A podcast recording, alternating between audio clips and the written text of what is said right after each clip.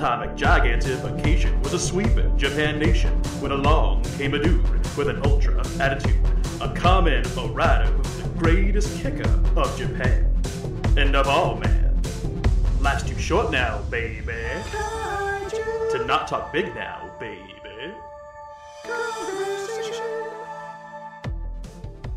Hello, ladies and gentlemen, and welcome back to Kaiju Conversation. I'm your host, Elijah, and joining me, as always, my lovely co host and editor. Hello, I am Rex. And we are back at it again for the fourth and final episode of this October. Happy, uh, happy Halloween. I hope everybody's Oh, enjoyed the spooky season. It, sh- it should be around Halloween. Yeah, it's uh, it'll be Halloween, and uh, everybody will be spooping and scaring and tricking and treating, and uh, yeah, it'll be Yeah. great. we aren't, though. Not yet, at least. Not as Well- of this recording. Typically, I don't do anything, but this year, I I hopefully I uh, will. My goal is to watch a horror movie a day, preferably J horror, because I have plenty. Um, we'll see if that actually happens. I don't know if it will. hmm I mean, I know for certain, at the very least, uh, at least a couple horror movies will be will be being watched. On your end, yes, of course. I mean, I'm starting off a month tomorrow with uh, Saw Ten, so that'll be interesting to see. Well, I do know uh, I will be going to see uh, Kairo, also known as Pulse, Oh. in theaters. Um, and then I guess I'll admit this. I don't know if I should be ashamed or not, but I will be going and seeing the Five Nights at Freddy's movie. I feel like everyone will be. It, it'll just it'll it'll sell a billion tickets. I feel like I say that and I'm criticized, but I also feel like there's plenty of other people that like are going to go watch it. Oh, make no mistake, I fully believe that film will be very successful. It better be like we've been waiting almost 10 years for it. Like I fully anticipate very good box office for that film.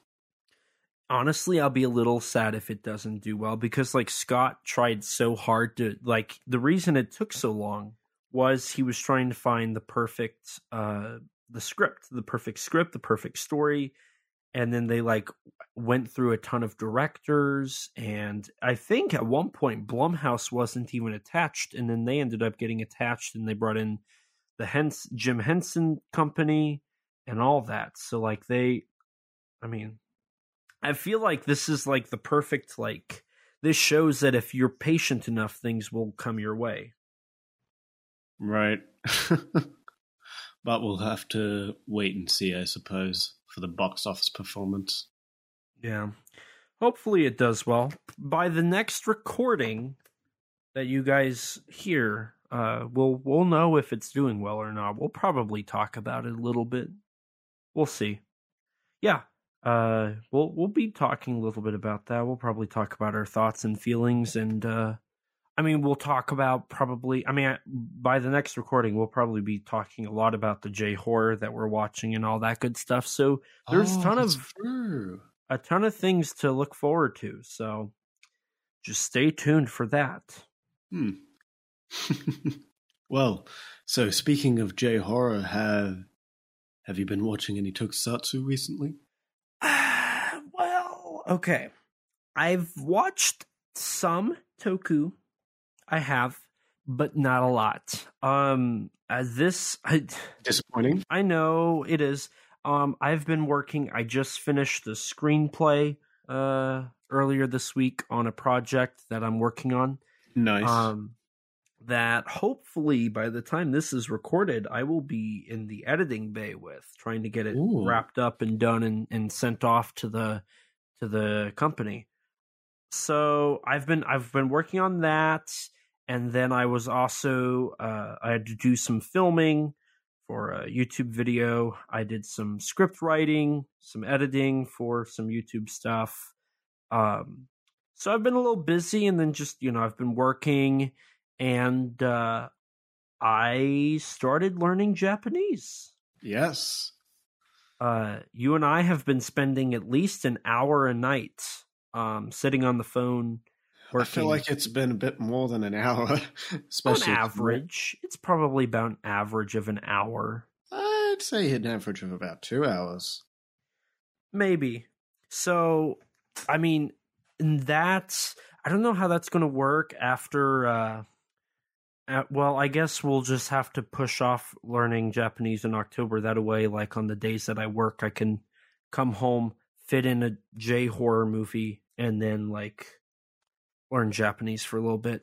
But uh, that's been taking up a lot of my time, which is why I haven't been watching stuff. I work five days a week at my actual typical job. Um, and three out of those five days I close. So that means I'm in the building until about 11:30 midnight. Right. And then it's usually come home, get ready for bed, sit, call you, work on Japanese, get bored, like not get bored, but get tired, and then call it a night and then go to bed. Um, so I'm working on it between script writing, editing, and filming, and learning Japanese, and actually working and trying to watch movies and you know research and do stuff for a podcast. I gotta get my life a little balanced out. So we'll we'll figure it out. We'll uh we'll make it work. But uh no, I've uh as of actually this recording, I finished Hiragana 101. Um and I've been learning some uh other some just Japanese how to pronounce some stuff and uh how to say a few things and uh it's been good. It's been I'm good. fortunate enough to have some prior experience, so I'm a little bit further along, you could say. Just just a little bit. Yeah. Yeah. If you were if you were on Duolingo, you would probably be on like 47 unit 47. I have not used Duolingo in a long time. That's what I've been using. So this whole week I've been doing hiragana. They've been really trying to push hiragana. And I just started uh, katakana. So we'll see how that goes. right. But, you know, it's it's I mean, I've been I've been working on stuff. I've been uh getting some stuff done hopefully. Hopefully um next week. I mean, next week starts the you know, watching of horror movies every every day. So next week I got to figure out when to like uh be editing, when to be filming, when to be learning Japanese, when to be, you know, writing, um all that good stuff. So Mhm. I'll uh it I'll have to figure it out quicker than than I already am. But I have wa- I did watch a tokusatsu movie. I watched uh Watari Watari the Conqueror. Um it's a 1968 compilation movie um from a Hong Kong studio. They dubbed it, they edited it. It is a compilation movie from the TV show uh, Akage or Red Shadow, which was a Toei television show from the mid 60s that I've watched earlier this year. I watched uh, Ninja Scope, uh, The Magical World of Ninjas, which was the first of three compilation movies that this company did. They did that one, and then they did Watari the Conqueror, and they did another one called Watari and the Fantastiques. They're like two and a half hours long, and they're kind of not great. um, it's obvious they're like compilations because the story is very weird to follow. But I've been I've been watching them. I've finally watched Watari the Conqueror, and I'm trying to watch Watari the, and the Fantastiques, but I've fallen asleep or I've just gotten so busy doing like podcast stuff and filming and whatnot that I just haven't I haven't had time to finish it. What's funny is Watari the Conqueror doesn't have any kaiju action in it. Ninja Scope does, and so does Watari and the Fantastiques. Mhm. But I'm struggling to get Watari and the Fantastiques done, even though that one does have a kaiju in it. So I, I need to finish it. It's it's some of Toei's earliest kaiju uh, action. Like they had uh they had the magical The Magic Serpent in 1966. Right after that, they did Akage or Red Shadow, which had some kaiju in it. And then I think as soon as Red Shadow wrapped, they did. Uh, Dinosaur Prince? I think so. Dinosaur Prince, I think, was right after this. Uh, Yongary, Monster from the Deep, was also in that time. Oh, yeah, that and too. then as soon as those were done, they did uh, Johnny Sokko and his giant robot. Right. Which I think after that, I mean, there was the Voyage into Space compilation movie in the States in 1969, but I don't think Toei did any other kaiju stuff after that period. so it's, uh, you know, it's.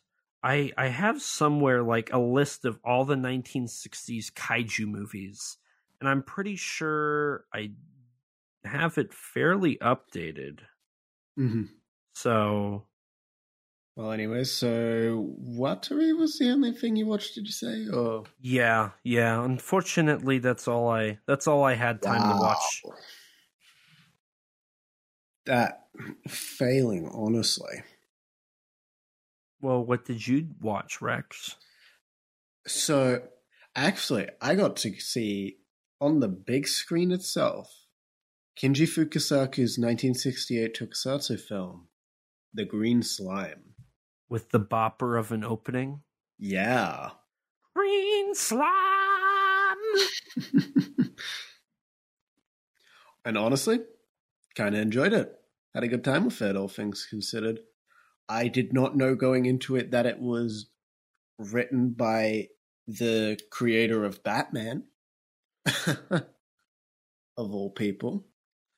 Um, and yeah, it was a legitimately kind of a nice surprise. It felt very, even though it's kind of like an MGM Toei co-production, Mhm. it felt more. It, it felt kind of like a Toho film, in all honesty. Okay, I, I could I could definitely see why you would feel that way. I mean, It's I feel like the little bit. first act, especially, really feels like something from, say, like Mysterians or Gorath. Mm-hmm.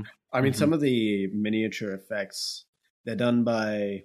I noticed that Akira Watanabe's name came up in the credits for some of the special effects, and I'm like, "Yep, that makes sense. That explains why these look like they're straight out of Mysterians and Astro-Monster."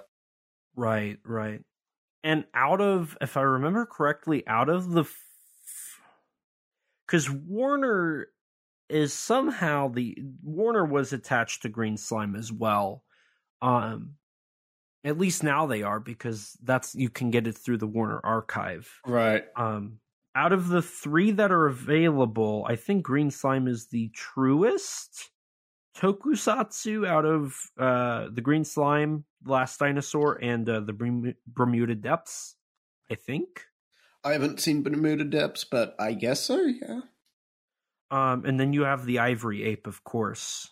Um, Oh yeah, haven't seen that one either. But those those three Bermuda Depths, Last Dinosaur, and Ivory Ape were uh, were Tsuburaya co-productions with Rankin Bass, Right. um, whereas Green Slime Green was Slime Toei. And, Toei, Toei MGM. yeah, Yeah. It also it features a mostly English class uh class cast, but uh one of the actors I noticed was Mr. Robert Dunham himself. Robert Dunham, Peggy Neal makes a cameo. Oh yeah, for some reason before the movie they played a trailer for Godzilla vs. Hedorah and House. I don't Maybe know why just because it's that. cool. I don't know why they did it, but it was very cool. Even though the Hedorah trailer was in like 240p. So Clearly, YouTube rip. on the big screen. Yes, yes, very obviously. It looked awful on the big screen, uh, but you know, unexpected Godzilla on the big screen is still a plus. This is true. Right, and, uh, see Hedorah on the big screen. I've seen Hedorah on this big screen. I Actually, as of I as of this hate you. recording, I'm uh I'm about to well, whenever this comes live, I'm uh, gonna go see uh, Godzilla 2000 in theaters. So that'll be my first. That'll be my third of the Millennium era. So I'm just missing uh, Megaguirus, GMK, and Final Wars, and then I will have seen all of Millennium. Uh, when it comes to Showa, all I'm missing is Raids Again, King Kong versus Godzilla, Mothra versus Godzilla, Son of Godzilla, All Monsters Attack, Godzilla versus Gigan, Godzilla versus Mecha Godzilla. So I'm only missing seven of the 15. And then I haven't seen a single Heisei film in theaters. Damn. Now, Rex, I was wanting to know what can it be? What is the reason? Is this the end of all that breathes? And is What? it something in your head? Will you believe it when you're dead? Green slime! Oh, Jesus. I Also, will give credit where credit is due. It is a pretty banging opening. Uh, it is a pretty banging theme song. And thank you for acknowledging that that's Kenji Fukasaku. Like, I don't think a lot of people, I mean, people will bring it up, but people also don't realize that he did that. Right. Oh, the guy hosting the screening of it specifically made sure to highlight this is the guy that made Battle Royale. right. Well, it's from 1968, so like everybody's shocked that like he was producing films. Like I, I think what it is is people are shocked that Kenji Fukasaku was as old as he was when he made Right. Battle Royale. Right. I mean, yeah, he had a long career. Because, I mean, Green Slime is one of his first films, but he was. He did a fair. Or at least one of his. I think this is his first, like, available film in the West. But, like, he'd been working since, like, at least the early 60s. At least. Right, right. And I mean, in the 80s was when he really blew up with all of his samurai titles and like Right. Virus and whatnot. Right, yeah. All his Sonny Chiba films. Yeah.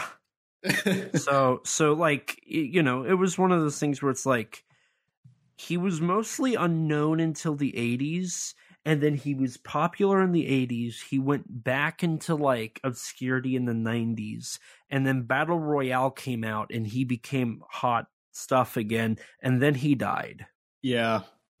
but i mean battle royale is probably his best known work so like the fact Oh, that yeah. that was his that was his last film that he fully directed Yeah. like There that's a that very one good scene in Battle Royale too with Beat Takeshi. right but like honestly if if you're gonna go out like that's that's like if you know spielberg didn't make another movie after like jaws Mhm. or like saving private ryan or the color like one of his big ones right Mhm. like do you i mean honestly i don't think a filmmaker can I feel ask like for I feel more. like the bet I feel like a better comparison. Well, with that would either be like either Jaws or Jurassic Park.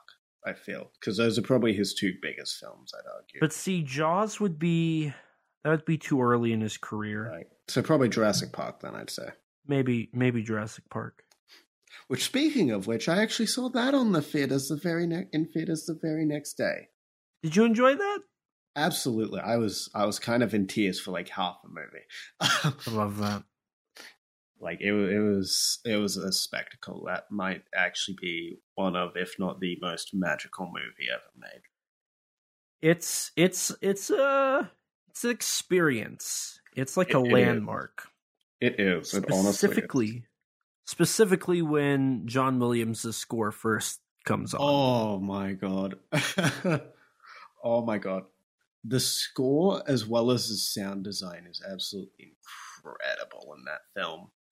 I like on on john williams' score i think it's a testament to how how incredible the music in Jurassic Park is that after the film had ended, the vast majority of the audience at my screening stayed for the, for at least the main theme.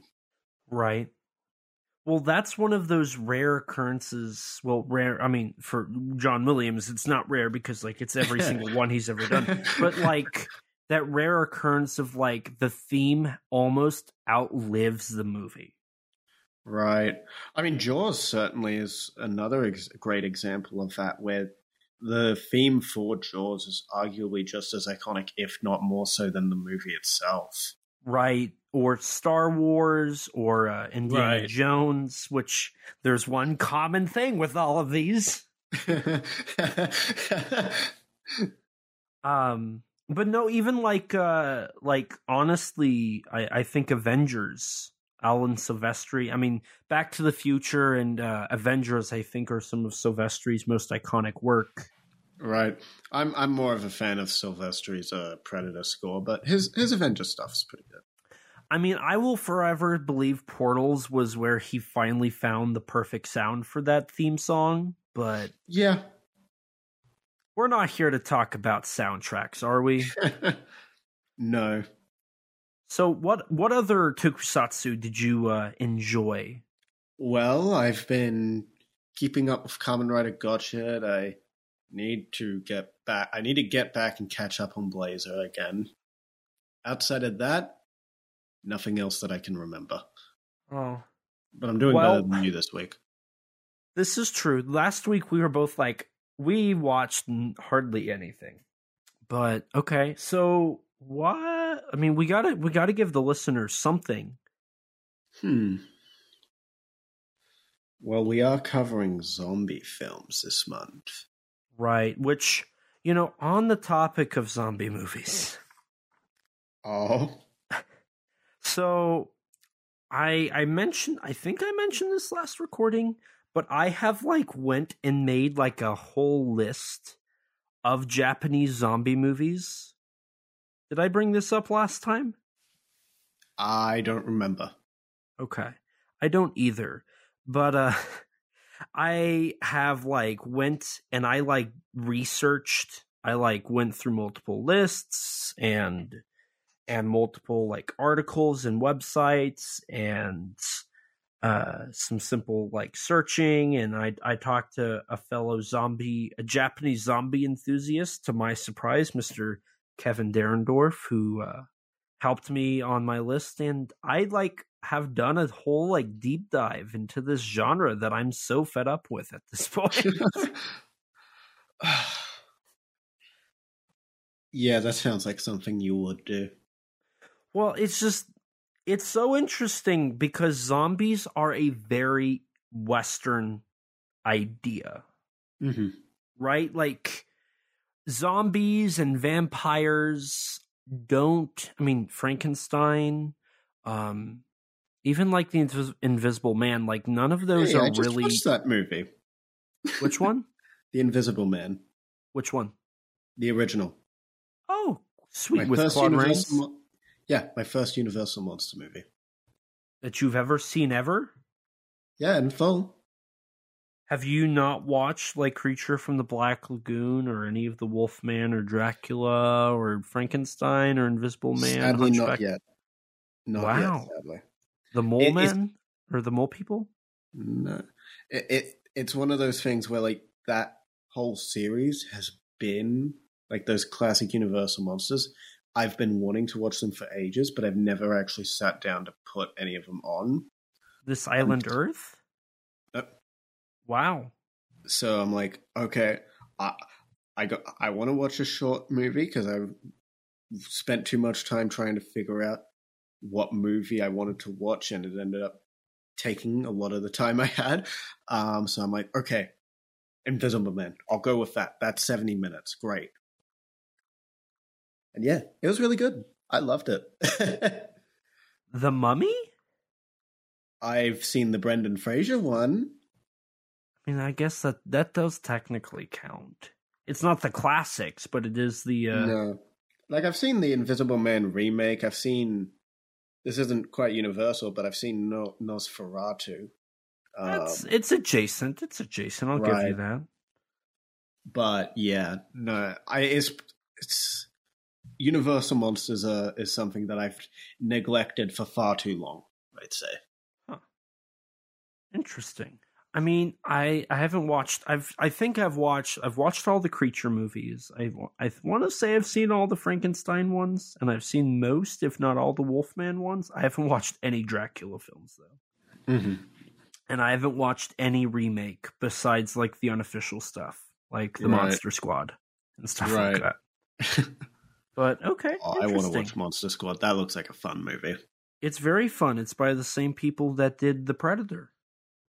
Oh, nice. The suits look awesome in that movie, like the creature suit specifically. Well, It, they were made by your favorites. Hmm.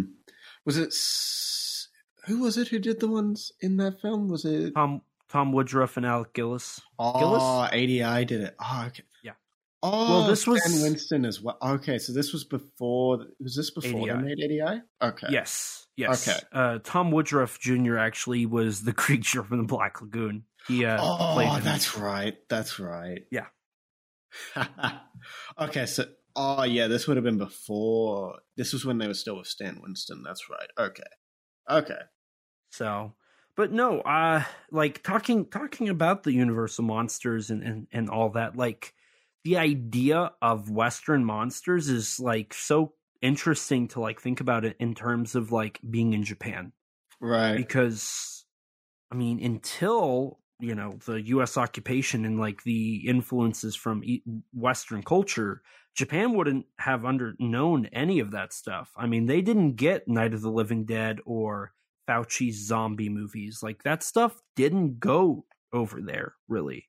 It was it kind of like they were neglected until like after the 80s, like the late 80s, early 90s was when that stuff started flowing in, which uh I mean the there are a few minor instances in the in the mid to late 80s of of zombie movies and some people like argue Matango and the Living Skeleton, which I highly I- disagree with. Yeah, I wouldn't. I I get the whole zombie like, but I wouldn't quite classify them as zombies. Yes. There's there's certain things with zombies that kind of have to happen.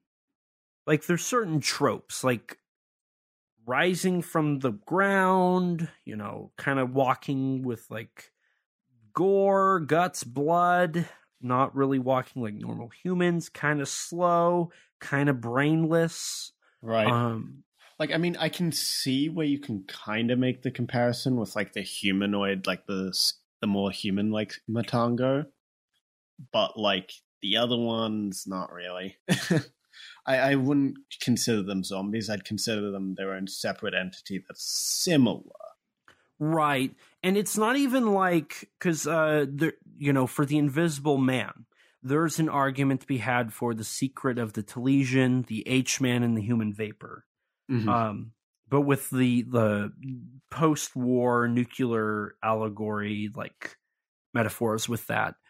But in the in terms of like Matango, like I never thought the mushroom killed the people. I never thought that that was the case. I thought the mushrooms made them go mad and slowly took over like a parasite. yeah, yeah. They never actually turn into dead corpses walking.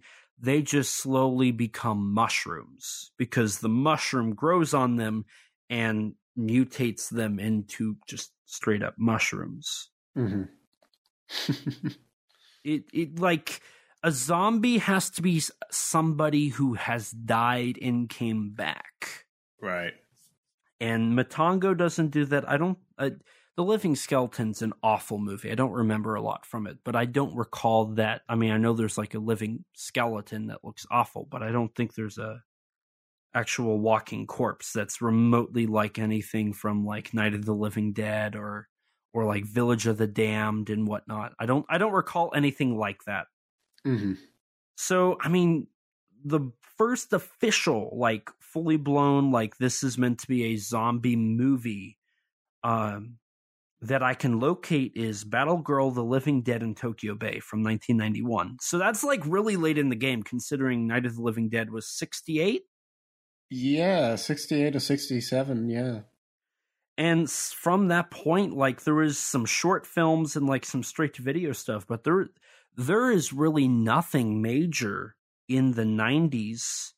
Um, Yeah, not even like, like- the seventies or eighties. Well, you, I think you've mentioned that there's like a little bit of like zombie-ish things in like the eighties, but like Yeah. not the earliest no like dedicated zombie movies in the eighties. Right? The earliest occurrence I could locate was brief sequences in Legend of the Stardust Brothers. Um, Kevin Derendorf pointed out that, which, yeah, there's a brief moment where stuff like that happens, which makes sense because it's a very Hollywood esque, like rock stars and, and making it big kind of movie. So, yeah, that, you know, that makes sense. And then there was a movie called uh, Yujo Melon from 1987, which has some zombie moments in it. And then, like I said, 1991. So it's an interesting genre. Like this, you know, there's not, there's, it, it was really late to the game. And mm-hmm. a lot of zombie movies, because, so in Japan, they don't really do burials like that. They don't right. bury a corpse. Um, and once somebody's dead, like that's kind of like forbidden to like mess with the souls of the dead. Mm-hmm. When you see stuff like that, it's usually in a spiritual form, not in a physical form that they come back. Like your Sadakos or your Kayakos or your uh, Tomie, I think. I guess, yes. She does come back to life um, a lot. Um, not not so much though as like your typical like rising from the grave, mindless like flesh hungry mm-hmm. monster. Mm-hmm. Um so like in, in Japanese culture, zombies just don't really fit in. So there has to be some like Western influences. But in more recent times, what's interesting is uh zombie films are more comedic or exploitative. Um they kind of view it as a joke.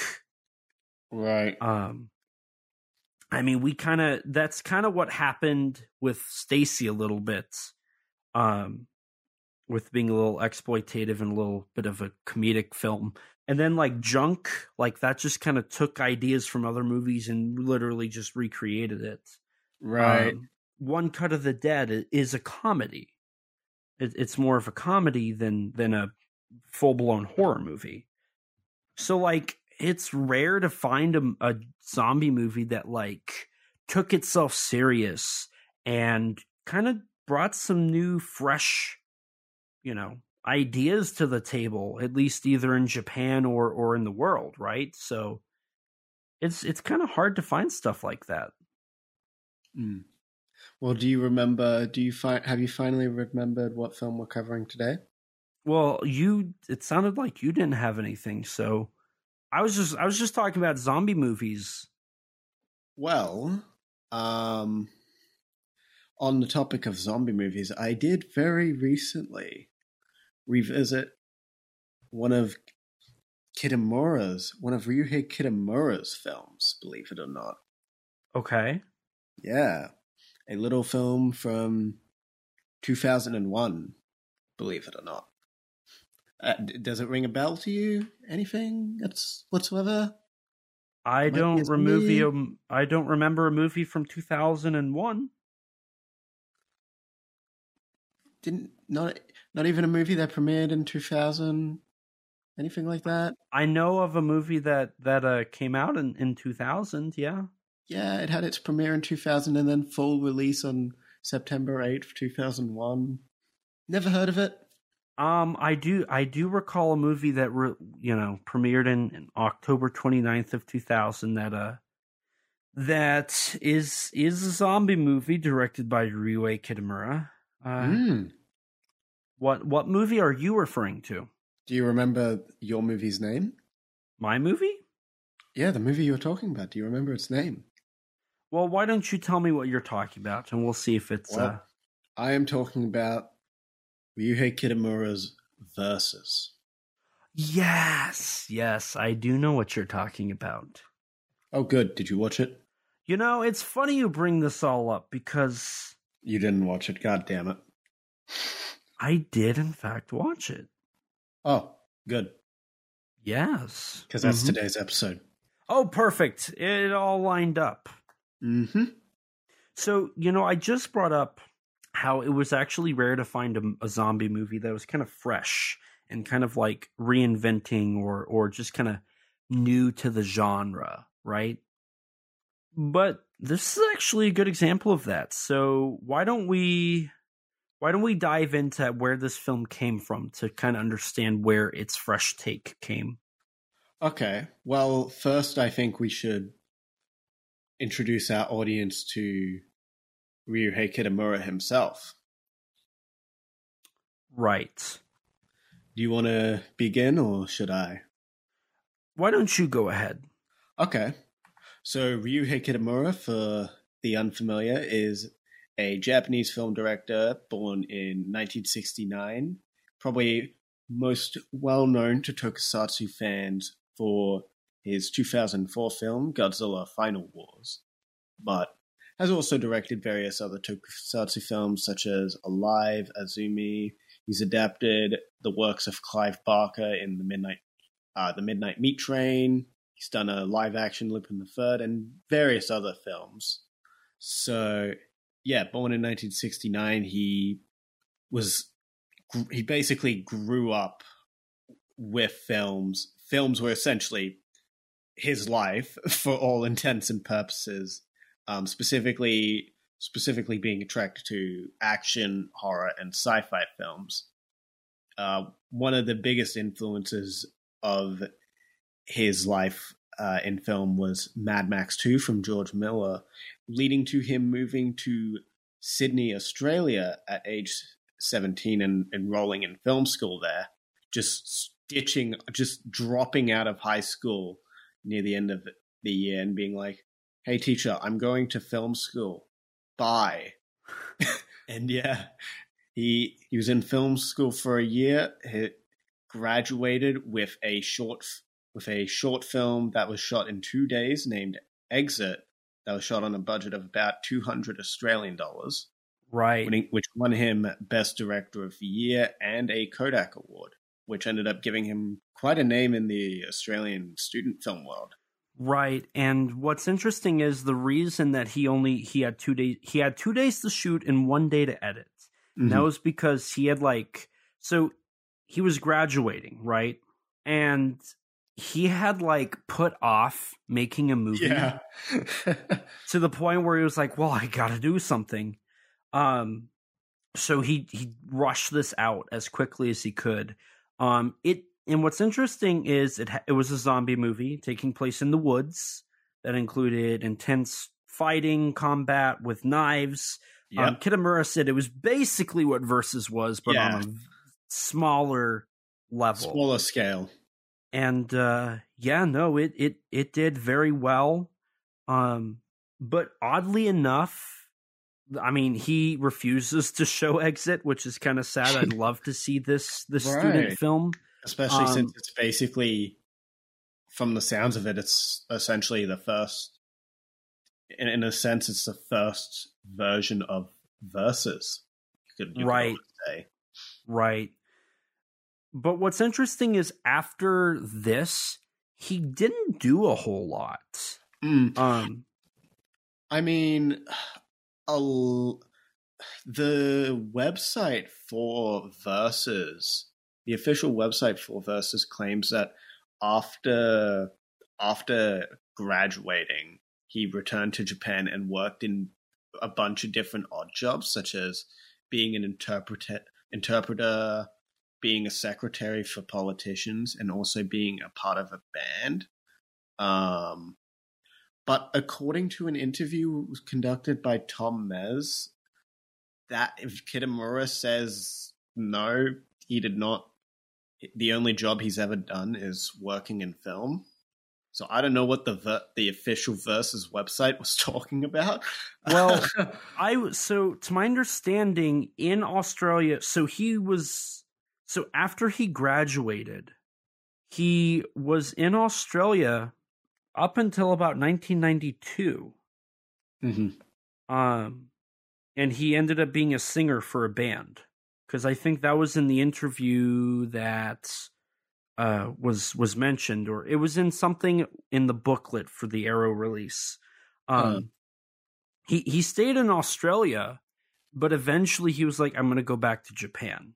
Right and then he went back to Japan, and then in 1996, so uh, about four years after coming back to Japan, he produced his first film, uh, which was a short film. It was called uh, Down, or it was 1990. I'm trying to remember when it was.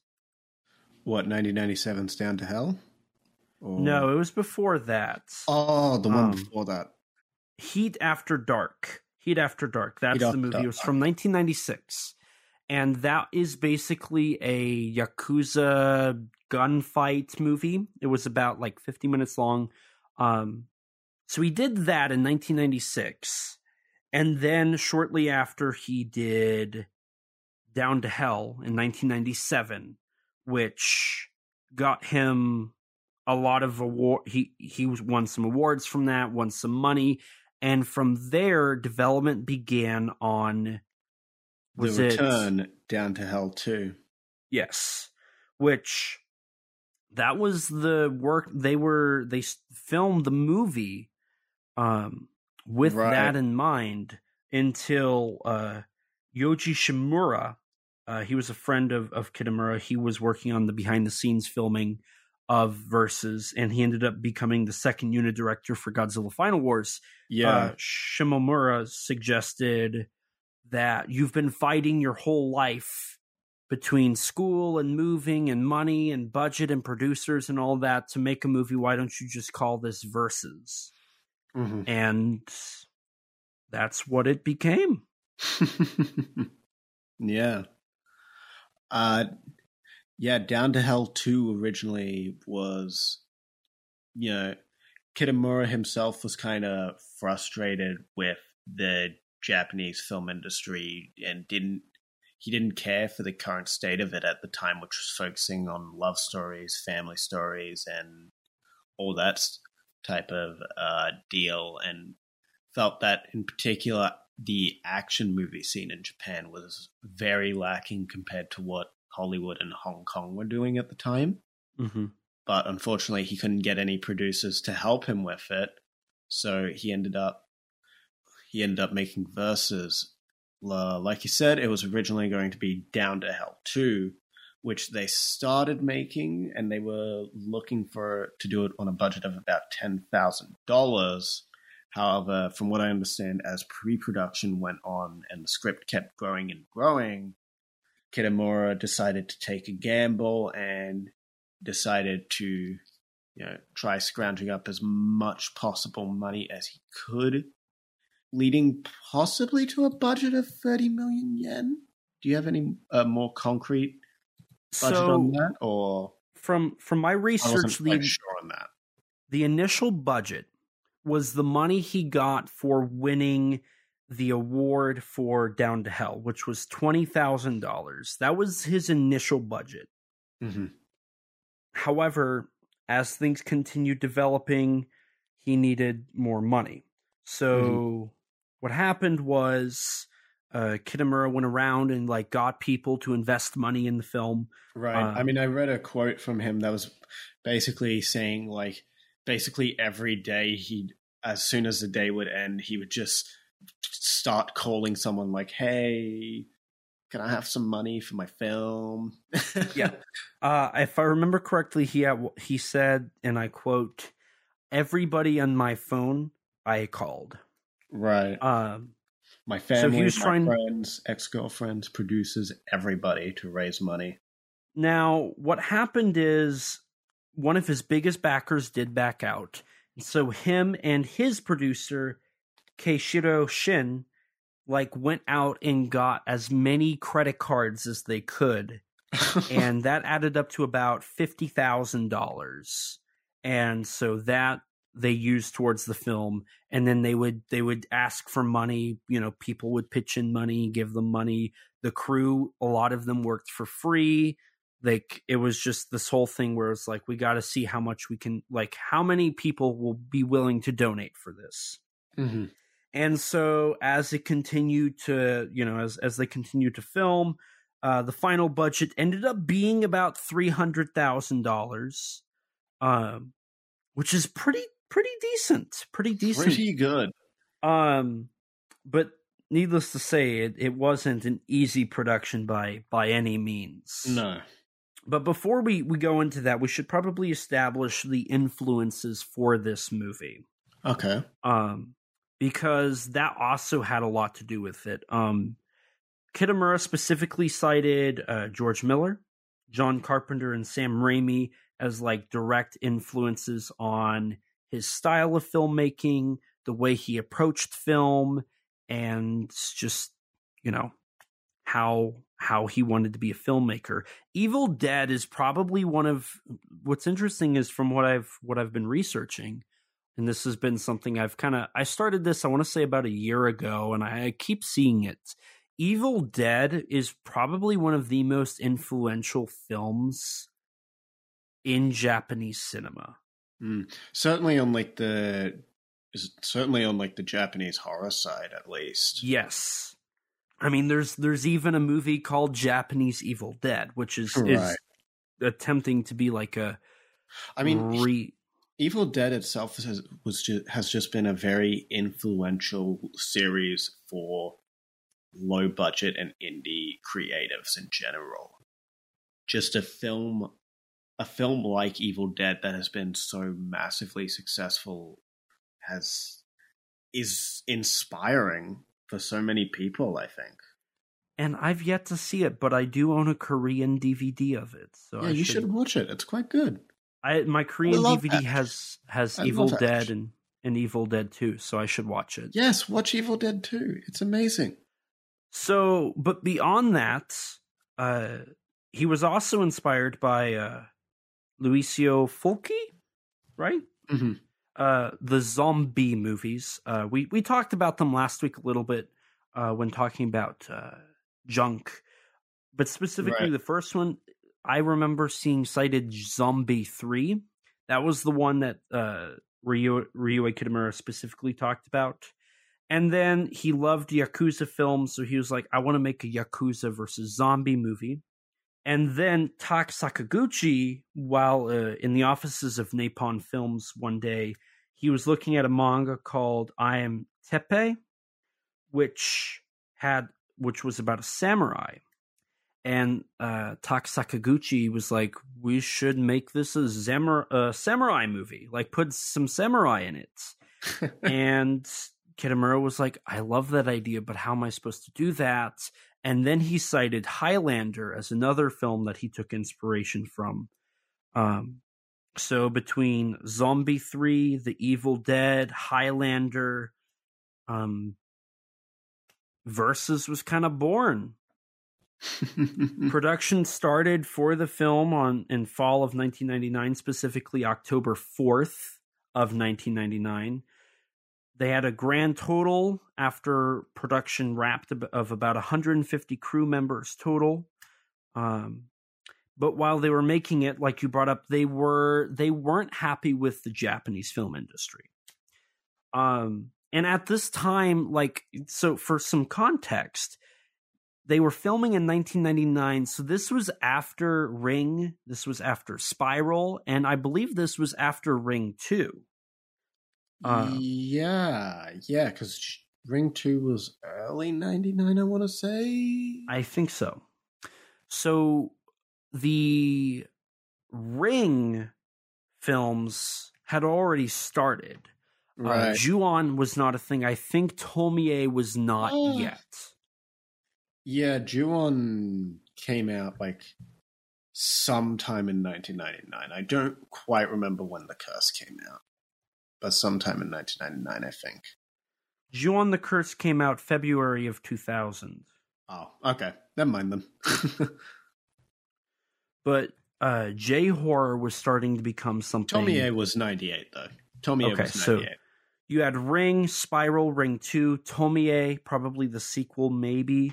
Yeah, um, Tomie Another Face was 99.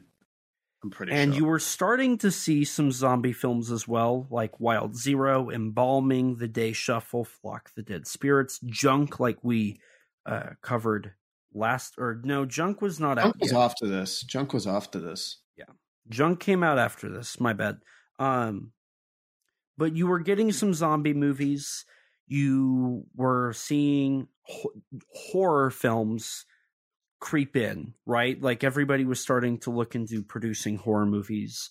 Um, and Versus Actually, came out no. like Junk was first. Junk was before this. Actually, I just double checked because it was So- January of 2000. Versus had its premiere in October, did, but didn't have its full release until September 2001. Okay. So, you know, Junk was coming out, but there wasn't, it was all very Japanese, or it was all very low budget and, and wasn't getting a lot of acknowledgement. And Kitamura, somebody who, you know, left Japan, learned filmmaking in Australia, loved American filmmaking, moving back to Japan, he wanted to appeal to the international audience and being that he was taught in Australia, like he kind of had that idea of what the international audience would like.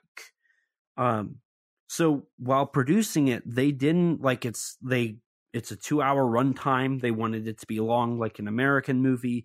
They wanted it to be very American, very international based. They weren't worried about Japanese audiences. They wanted um, international audiences to like it.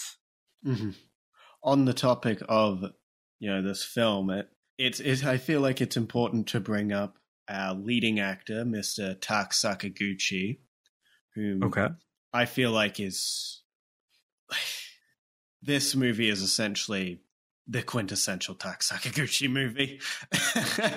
Right, right. yeah, you know, our leading star.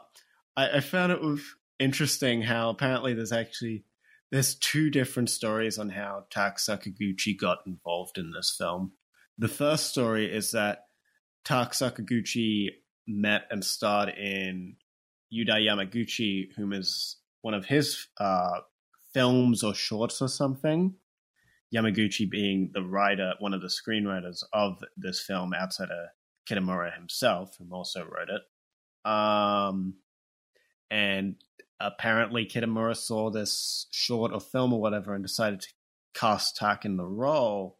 However, later so- later sources such as Tak Sakaguchi himself, as well as Kitamura in, in in later interviews, would go on to say, no, Sakaguchi first met Kitamura during a street fight where Kitamura just he he saw him beat someone up and you know just was like, "Hey, you should call me. And You shouldn't be fighting on the street. You should be fighting in my films." And and then eventually he convinced him to go to a party where they met again. And this time Kitamura was in a fight with some German guy. See, and the I same party was also where they where Kitamura met uh, actor Hideo Sakaki, whom is the our, lead, our main antagonist of this film and the protagonist of one of his later films, Alive. interesting. I didn't, I didn't, I didn't know how they really came to be. To my understanding, a lot of the crew was like friends of Kitamura or people who had worked on Down to Hell. A lot Right. of them came and helped, and just people that Kitamura knew, like around Japan. Like he would call them and come in. I didn't know that there was some some some lore with Tak Sakaguchi. Mm. I mean, apparently, Tak's character in the film is basically a combination of Kitamura and Tak's own personalities in real life. Well, it's also worthy to note that uh, Tak even had his first uh, run in as an assistant director on Versus momentarily. He uh, he did uh, he did it for one day, and it was when the boss's three assassins arrived. Now- oh. The funny thing is, Kitamura hated it so much that in Ultimate Versus they reshot it and cut that whole scene out. um they he he didn't like it. And i mean Sak, tak sakaguchi ended up like he would go on to do other work. He would learn how to direct. He would be an action director. He would um he would do a lot of stuff right? Um Right. but no he was he was a key he was a key person in this and also cinematographer takayumi uh, furuya furuya uh, Mhm. was another key component because uh, that the first week was probably the worst week on on production for this film. Um, nobody really knew what they were doing. They didn't really have a lot of money. They got very behind schedule. Um, what ended up happening is uh, Kitamura like split the production between two units. Uh, Yudai Yamaguchi would do all of the special makeup close-ups, and some of the action pieces where Kitamura would do all the principal photography. Um, but production would kind of get back on track when uh, Furuya-san came on. He, I believe, he worked on, if I remember correctly, he worked on Down to Hell, and he like knew a little bit more, and he understood Kitamura's style, whereas the cinematographer that was before him that got fired, he didn't understand Kitamura's style. So when Furuya-san came on, everything started coming together. The one scene in the movie where the old cinematographer's work can be seen was when KSC2 303 was confronted by the gang and the first zombie fight. Those two moments were the old cinematographer, but outside of those, everything was a Furuya san. And I think it's a little obvious because of how quick and how fast everything is and how how fluid the camera movement is. Oh yeah. That's something I definitely noticed at a couple points in this film is just the energy of the entire film and which honestly is just Kitamura's style in general. Right. And that's something Final Wars and to an extent alive. To an extent. No, Kitamura has a very energetic filmmaking style. And a, a lot of that too was he wanted like Versus he didn't want it to be V cinema. Like he never considered like doing a straight to like it was always intended to be a theatrical film, and he was going to make that happen. He liked big like action sequences. He loved stuff like that. So for him, it was it was very like important to to do all of that and and whatnot. Mm-hmm. So, is there anything else you'd like to mention before we get into the nitty gritty of the film itself? Well, I mean, there's still a decent amount really to talk about. Um, I what I really love about Versus is it's even though it wasn't uh it wasn't like a direct sequel to Down to Hell um because of the so there was about 45 to 50 shooting days total but they had to like split it up due to scheduling conflicts with some of the crew, lack of crew. They actually at one point lost like they had no money, so they couldn't fund to keep it going. Um, they were behind schedule, so they got kicked out of the the suites um, that they had rented out. Um, so they had to like go and film at different spots. They had to film in Osaka, some in Tokyo. Uh, I believe the Chiba prefecture at one point was used. Um, they even went back to some of the filming locations in Kyoto they uh, shot Down to Hell in and like shot in those exact same spots. Um, that's why there's a lot of moments where like the woods kind of alter and change and certain things happen um, because they just had to shoot in a completely different spot. Um, I want to say it was like they started filming and then they had to like it started in fall it went through winter and finished in spring i want to say um if i remember correctly so what you know what ended up happening is they had to like some moments the the film looks different right um, and that was because they had to make it look a little different because the lighting outside was different.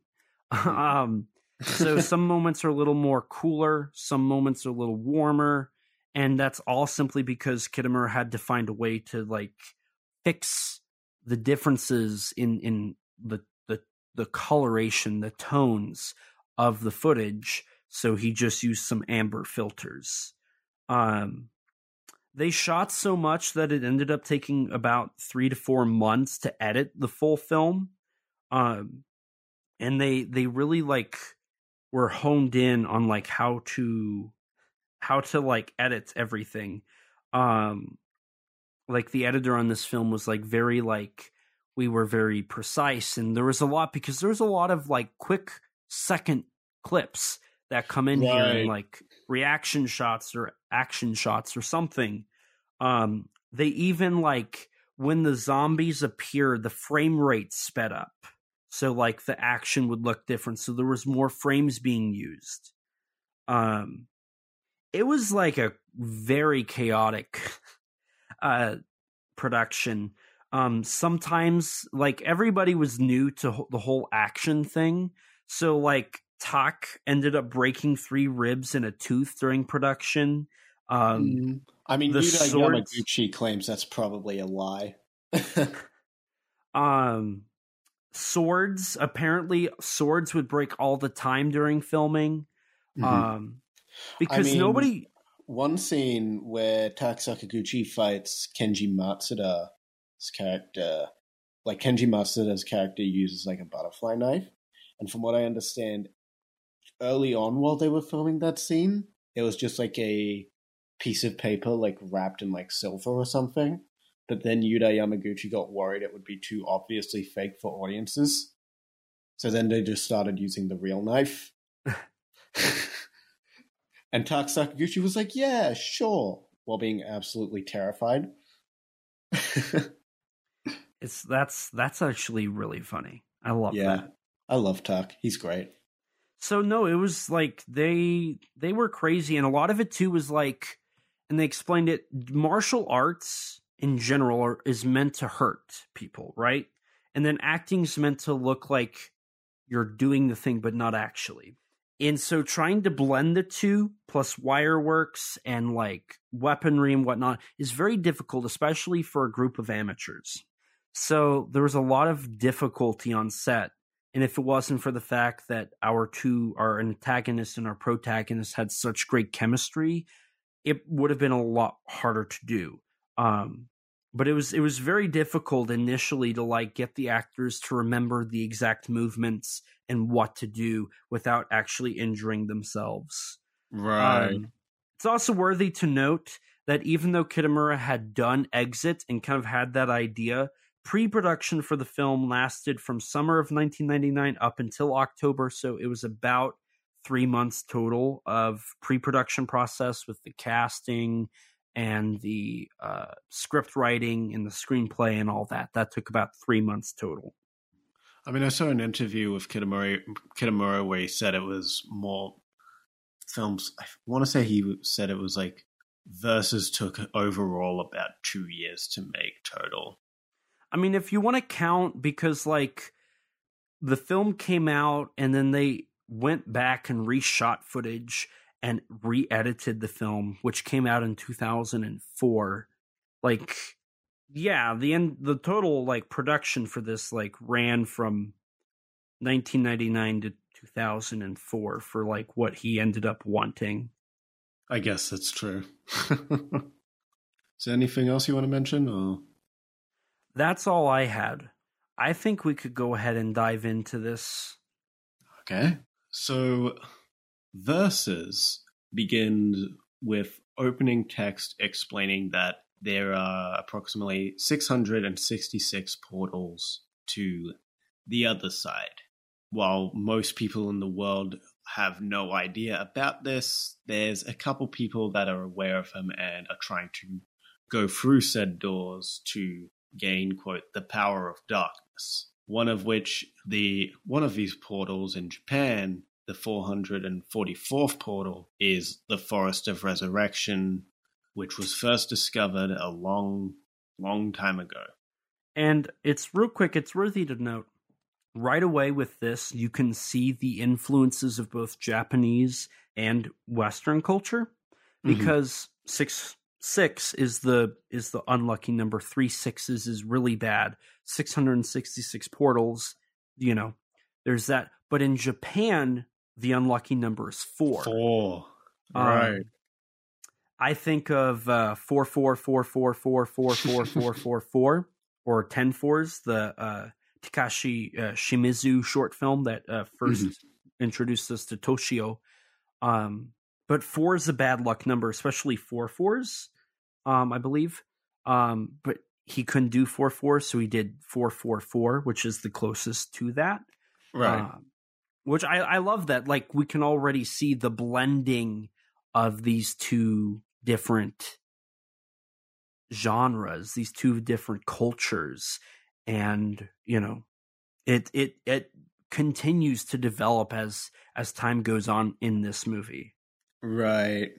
And this is where you know we cut to our first action scene where a where a Japanese samurai is fending off against zombies. Right, and they they're kind of your stereotypical zombies. I mean, Um, they are holding katanas. They are holding katanas, but I if I remember correctly, they don't really do a lot in this sequence with No. them. No. They all Um, just get sliced and diced. Right, which I love the fact that this film does not wait to like jump into the action. It gets right into it and it I mean, this is just Kitamura. right, All but I mean, keep in mind this was his first film, so like thinking in the context of this is probably what most people saw for the first time, like it it doesn't slow down. Right, yeah. No, that's true. From here, after the samurai has um after the samurai has defeated all of these zombies, he is confronted by the man, played by Hideo Sakaki. Right. Our and and keep in mind nobody has actual names in this movie. No. Like no, no he's one just has known names. as the man. So when we don't know the names of the characters and we're just like the guy, the man, the antagonist, like that's honestly the best we can do. I mean, most of the time I'm just going to be calling our main characters Hideo Sakaki and Tak Sakaguchi. Fair enough, fair enough. Speaking of whom, after Sakaki just slices the samurai into two pieces, the dying samurai looks over to see see a, a straw hat Ronin. And that's when we get our title card versus where we Which- immediately jump to another another action sequence of sort of two prisoners escaping prison. Right. And it's also worthy to note so that title sequence was done for free. Um they were able to go into a place to like digitally create that. They only had like 3 hours to do it. Um and it would have costed like they couldn't have they couldn't have afforded it, but the person who had the technology like let them go in for a handful of hours to do it. And uh that's really cool at least I think. Um but and and during this whole the two uh prisoners running away the camera's moving very fast Like, oh yeah. they're they're cutting they're moving around there's a lot of motion Yeah. um Bit of shaky cam here and there as well. right which it's not bad shaky cam no, either. it's not bad. It's I mean you can clearly tell what's going on. it's meant to add with shaky cam, but here it's it's clear it just it just gives off the chaotic energy to the scene. Right. It's not like, and and the camera's never really fixed.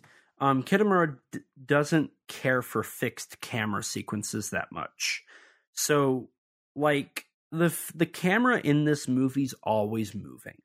Mm-hmm.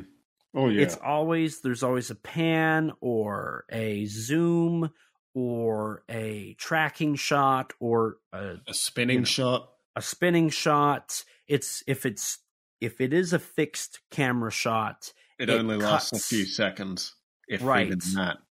and then there's the shaky cam, but it's shot in a higher frame rate, so that shaky cam doesn't come across as like blurry or like what's going on here like you would see in a lot of like toei television shows there's a lot of shaky cam because it's just a dude running through the jungle recording this dude in a Kamen Rider outfit. Like there's no like they're just out on location filming. In this case they had that in mind. Mm-hmm. From here, our two prisoners find an empty field and start discussing the fact that a Taksaguchi Sakaguchi doesn't doesn't trust anyone in this movie, and establish, and then they establish for the audience that uh, what they're doing here is getting picked up by some yakuza members. Right. And this is also where one one it's not a major issue in this movie, but it is a bit of an issue. The dial the audio mixing for the dialogue isn't the greatest. Yeah, it's sometimes hard to hear what people are saying. Right, particularly in this scene was where it was most obvious for me where Tak Sakaguchi in particular sounds really quiet. Right. Well, the whole film was shot silent. Um, they really? it was shot on 16 millimeter, um, but they didn't have the money to shoot it with sound, so they uh, they had to go in and like do like the Italian style filmmaking. I believe they had to do this on Stacy as well. Um, yeah, I think you mentioned that on Stacy. So they they had to do it all in post. So it makes sense that there would be potential potential like mixing problems because of, you know, you have your foley, you have your dialogue, you have your music, you have your other background sounds, you have other character sounds. Um I mean that's and especially whenever you're still kind of new to that, the idea of like doing that's actually really difficult to do. Right, yeah. It's also worthy to note the whole film was shot on location, so all of the sequences we see were shot on location. Hmm. Following this, after after a little bit of dis- banter between the two, the the Yakuza pickup men arrive, and from here, just the tension is through the roof with Tak Sakaguchi, with them telling the two prisoners, "Hey, we got to wait for another car that's coming," and Tak Sakaguchi just being like, "I don't trust you," or the or the other prisoners like, "What the hell? Why are we not going?" I you know, I'm surprised you didn't bring up how over dramatic and over the top their like introductions are. Oh yeah. I mean, one actor I want to particularly highlight is Kenji Matsuda as the Yakuza man in the green suit and the tie. The crazy Yakuza? Yeah. He is absolutely he he hams up this movie and which is in sharp contrast to Tak Sakaguchi's performance, which is pretty straightforward and serious, all things considered. right, right. Well, Kenji Matsuda is just absolutely ridiculous in this movie, and it's just chewing up the scenery. No, it it it's but it's fun. It's it's kind of hammy, but it's fun. Um, I love all of the introductions here. Like they all are like slow mo walking and getting off of the you know the got the yakuza on a motorcycle gets out off slow and is like walking. Um, the doors are all dramatically being opened. What's funny is uh, there's an there's a shot that's looking down on the car as like the door opens and you can see as the door opens in the window you can see the whole film crew and like it's not a bad thing like that happens frequently. Like there's a shot in twister where you can see the helicopter that's flying up to the truck. You can see it in the reflection of the truck. Um like that stuff just it's going to happen and it's okay. Like there's nothing wrong with stuff like that. Um I have no issue with that. It's fun though. It's fun to see that. Um, in my short film SOS Seek Shelter, I kind of did something similar, um, though unintentional. I was wearing this bright red Hawaiian shirt, and uh, in one scene, as I'm following my actor down into the basement, I walk past a window and you can see the red of my shirt. And every time I see it, I'm like, oh God, I should have been just, I, I should have took that off. I would have been fine. But it's kind of, it's not like seeing that stuff is just like, yes, this is low budget. They couldn't afford the mirrorless camera that like can help hide that. It's all there. Like it's raw. It's, it's, it's guerrilla filmmaking. It's, you're seeing the hard work and that's something that uh Kitamura talked about was how this is all handcrafted there's no CGI this is all like well made non CGI stuff. Right. And, you know, speaking of, you know, these character introductions, one thing I want to highlight as well is that every, essentially every character in this film has a very distinct look to them. Not Yes. just in how their actors, you know, how the actors all have, you know, different hair and makeup, um, just also their costume design is very different and I'd say works very well to suits the personalities of the characters. Right. No, I, I wholeheartedly agree. Um, Tak Sakaguchi's, you know, he's got his charisma. You've got Hideo Sakaki, the man who always has that swagger with him. Uh, right. You've got the girl who's always in this white outfit, you know, white and, and pure. Kenji Matsuda's character, the green, you know, the green uh, shirt and the insanity and how he's like the over the top acting. Um, Right. Yuchi, the Yuchihiro, the, the motorbike guy just with like the sleeveless vest. right? and the, the uh, crazy yakuza member who always has the blood on his face. Um, you've got the yakuza with the glasses, uh, the red-haired assassin, the female assassin. Um, you've got your cop characters um, who are very distinct in how they look and all that. And no, you're you're absolutely right. Every character in this movie you can remember except for maybe one of the female assassins. yeah, uh, yeah, yeah, yeah. That that's true actually. The the the, long haired one, because the short haired one has a little bit to sh- like her moment to shine, but uh, right. the other one not so much. The other one's kind of sidelined. But right. like that's Which the only character, dies shortly after her introduction. right? But that's the only one I can really think of that really doesn't. You aren't able to like clearly like yes, this character. Mm. I mean, the one other character who's kinda kinda forgettable is, yeah, humorously enough, the first character to die as well. which oddly enough was like one of Kitamura's best friends in real life. Wait, really? Yeah, uh, he was. Uh, he worked on. I want to say he worked on Down to Hell. Like Kitamura knew him really well. They went back years.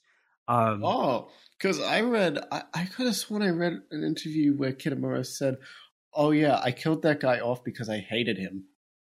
oh, I, I read a, that's what I read in like a, I want to say it was the Tom Mes interview, but I don't quite remember. well, I I think I read that Kitamura killed him off because they were such good friends. He wanted the other actors to know that even though they were best friends, that he wasn't going to like keep him alive more. Like it was kind of a way to help boost the morale of the team, knowing that Kitamura like valued all of them. Damn, I have no clue which story is true, but either way, that's kind of funny. yeah. The reason why said character gets killed is because, you know, he talks about how the Yakuza men have orders from uh, from their boss, whom is Hideo Sakaki's character, the man, and this pl- this plan involves these orders. Sorry, involve a woman who is also with them in the car, whom has been kidnapped by the group. There is some banter between uh, the the Yakuza man and Tak Sakaguchi, where Tak declares that just like in real life, he is a feminist, and eventually gets a hold of the little crazy runt Yakuza man and uses his gun to kill the de facto leader, I guess you could say, at this time. Yeah. And then he gets the girl away from them who's now like behind Tak and and you know using him as a shield as he's trying to like walk away and get out of the situation that he's now in having an intense stare down. Up with some amazing you know circling right, and Kenji Matsuda just continuing to be incredible in this movie.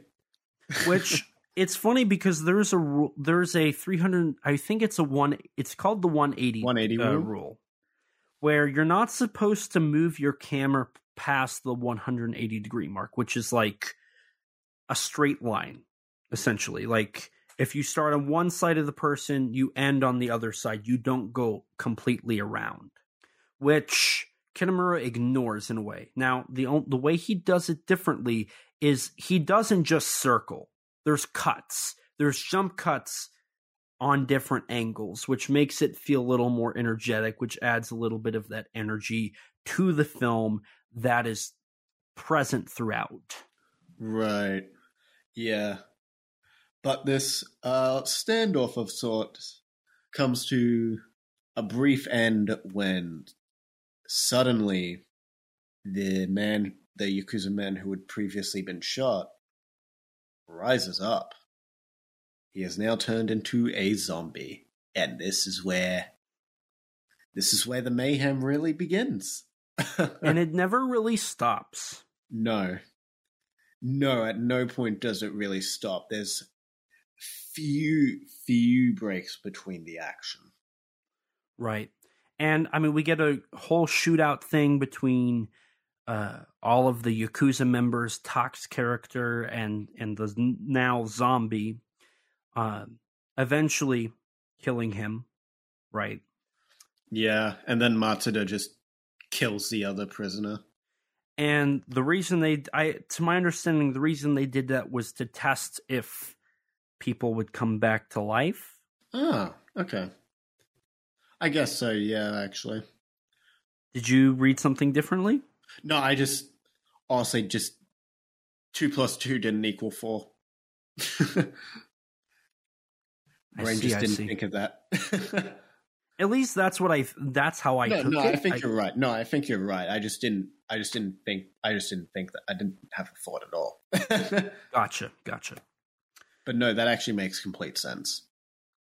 No, but what's funny is, you know, sure, surely enough, like after a few seconds, he does come back to life, Yeah, and all the They shoot- Yakuza is. they is, shoot uh, at it as Tak Sakaguchi gets away with the girl.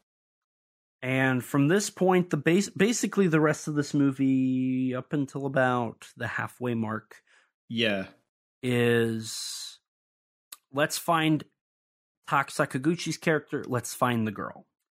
and yeah, essentially for the next forty or so minutes, it's just an entourage of action sequences with them. During this, Tak Sakaguchi finds a corpse which is which uh, just has a strange resemblance to the the samurai from the very beginning of the film, and takes his clothes, including a leather trench coat, which is basically a signature of Ryuhei Kitamura's film's costume designs. Well, wasn't that taken from The Matrix? I mean, oh yeah, Matrix would have been out by now, Yeah. And The Matrix was really popular. And I mean, right? it's obvious like The Matrix was. Influential on Kitamura's films, given Alive and Final was directly lift a, lift a scene from Matrix. Right. So I, I kind of took that as, and like Returner would end up doing that as well. Oh Um, yeah, yeah, yeah. That was just kind of like one of those like tropes of the early 2000s. If you were a cool action character with a gun, you wore a long black trench oh, coat. Oh yeah, yeah, yeah. I mean, this this film very much feels like a pr- a product of that time in the best possible way. I'd say. Yeah, I would agree with that. especially in just the the editing of this film you know with that high energy is something very a style that very much was popular in the 2000s i'd say after the matrix came out that really really was popular and then also the wire work as well which is Mhm. another thing that was kind of popularized by matrix in and of itself Right. And it's also worthy to note that this stuff is kind of what led to the. I mean, now it's kind of difficult. I mean, people criticize film now when they don't.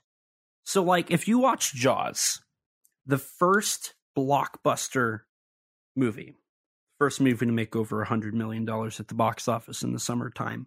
Spielberg utilized what a lot of classic filmmakers do, which is long, lingering shots. I specifically think of when uh, Brody gets on the ferry to talk to the mayor. It's one shot. And it's Right. one shot from the moment that the car gets on the ferry, they get out of the car, they're talking with Brody, they sail to the other side and get back in the car. Oh, that's right. Yeah. It's one shot, one take. And all it is is the camera, you know, occasionally pans and moves, but for the most part, it just stays still. It doesn't really move a whole lot. That is all it does. But now you could not do that in a Hollywood movie. I think of uh, Certainly not a blockbuster, no. Right. Um recently, not recently, a couple of years ago, the murder the mur- the murder on the Orient Express had a remake came out. And the biggest complaint that audiences had was it was slow. And I remember reading one of the uh, critics brought up that that was because it was very there was a lot of slow lingering shots. It was marketed as kind of a, you know, kind of a bigger budget Hollywood movie, right? but it was so slow that the audience could not be interested enough. And so now, since like The Matrix, um, and like uh, Starship Troopers at this time as well, stuff like that eventually would lead to like the Transformers films. Because of the high energy editing, that led to now audiences are conditioned to believe anything other than high energy edits, cutting between characters, is not engaging enough. It it basically this was the creation of the roller coaster film. Versus is one of an one of the earliest examples of a roller coaster movie. And you know, speaking of roller coaster energy, shortly after uh Taka Sakaguchi and the girl, you know, he gets the clothing and they continue to run the motorcycle yakuza does catch up to them. oh, yeah. Yeah, and this is where we get uh, pretty, once again, probably one of the more high octane fights in this movie. Um, just with, you know, the editing and also the the choreography in particular was something that I found really striking. At one point, I just straight up think that I thought that Tak broke uh, the biker Yakuza's arm for a 2nd Mhm. No, there's a few moments in this movie where they do stuff like that. Nah, yeah. I think it also helps that this fight is intercut with the Yakuza learning about the whole fact that this forest is where people they've been dumping bodies, and all the bodies that they've seen are coming back to life. which so and they structure it very well because it you have Tak and, and the motorcycle yakuza fighting intercut with the yakuza figuring out the problem that's about to happen and as soon as the fight kind of gets to a point where it's boring for Tak and the motorcycle yakuza it focuses on the yakuza and the return of the living dead yeah, which is very well done it Right. keeps And that bef- energy going and then before that gets boring, the zombies start using guns. Yes and i love so typically traditionally in in, in in zombie movies the zombie isn't smart enough to use things it's just kind of this walking mass that Right. you know will just try is- to grab you Right, and this is before even like the running zombies became popular from like uh Zack Snyder's Dawn of the Dead remake.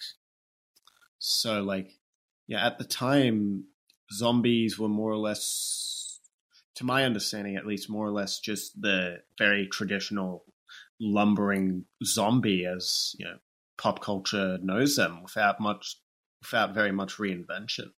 So right this definitely uh definitely brings something fresh to the table for the zombies in this film and is a very nice and unexpected surprise that I honestly completely forgot about Mhm. before this No. rewatch. it's really nice. I I love it. Um, because I Honestly, mean, I during this rewatch, there was a lot of things that happened in this movie that I just completely forgotten about. It honestly felt like it's.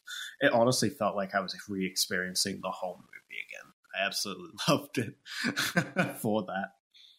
Well, see, for me, like, I've been, like I brought up earlier, I've been researching Japanese zombie movies. I've watched a lot of them. I bought more. More's coming in the mail. Um, I've been, you know, I've I've kind of put myself into this genre, even though just a few months ago it's like I'm tired, I'm done, I'm bored. Mhm. Versus is a different case. Versus does something new enough with its zombies. You know, they there's some that are like doing, you know, martial art moves. There's, you know, they're using guns. They're actually aiming fairly decently. Um, right. Sometimes. sometimes. Um, and then we get a whole like crew of zombies that are like intelligent. Like I love that. It it takes the idea of the zombie queen from Junk and like makes it way better. Yeah, and yeah, it's interesting to bring up that like I feel like Versus as a film, even though it is a zombie film, it's not something I, I necessarily think of as a zombie film. Mm-hmm. And that's something that Kitamura kind of brings up in one of his interviews that to just to classify a film just under one specific genre is very limiting. Like some people have this image that horror movies cannot have have comedy. Horror movies shouldn't have action in them. Whereas Kitamura's Versus in particular is very much not contained to one genre. There Yes. is a, obviously this is an action film. I would say it's it's probably the most prevalent uh, genre, I guess you could say, in the film. But this very much has a lot of elements of horror movies. There's and even like especially comedy as well plays a And the comedy is really good. yes. there's- this movie is very funny. There's there's a few moments that I'm I chuckle like throughout it. Oh yeah, no. Like Kenji Matsuda's performance, the whole zombies having guns was a hilarious surprise for me in particular because I genuinely just completely forgot they used guns in the film. Right. And you know, there's there's a little bit of uh science fiction with how the story is set up. Uh right. And the ending as well. right. Um there's samurai, you know, there's uh Chambara. Yeah, yeah, Chambara. which was dead. I mean, it still is dead for the most part. Um, but Kitamura was like, I want to bring some of that to this film because that's a genre that's like distinctively Japanese. And the Right. fact, and he said the fact that Tom Cruise has to teach teach Japanese people what Yeah. that is is a problem. Um, there's uh like yakuza, you know, crime. There's a yakuza crime whole like subcategory this can go into. There's a lot in this movie. Kitamura does not. There's even a police himself. subplot. There's a police subplot. so no, it's this is a very well like. I mean, it's it's undoubtedly Kitamura. Kitamura does not listen to the norm. no. Kitamura No, tries to do something distinctly different and distinctly Right. him. Um, right. I mean, Adam- that's that's something that he made sure to highlight in interviews on Godzilla Final Wars, where he specifically wanted to bring something new to the table, which is why I say Tak Sakaguchi was tapped to be the action director of Final Wars because mhm. he thought he could bring something new that new to the Godzilla series with with Sakaguchi. Right. And I mean, and I bring this up because I think there is kind of a parallel here. Uh, Adam Wingard has went on record and he's tried to say like I don't listen to what the fans want.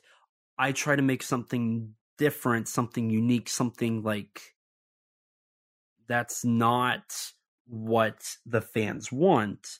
Um, when talking about uh, kind of like Death Note and Blair Witch and Godzilla versus Kong, but the problem there, I believe, for Wingard specifically, is the fact that Wingard does not channel this like amazing creative mind that Kitamura had, right?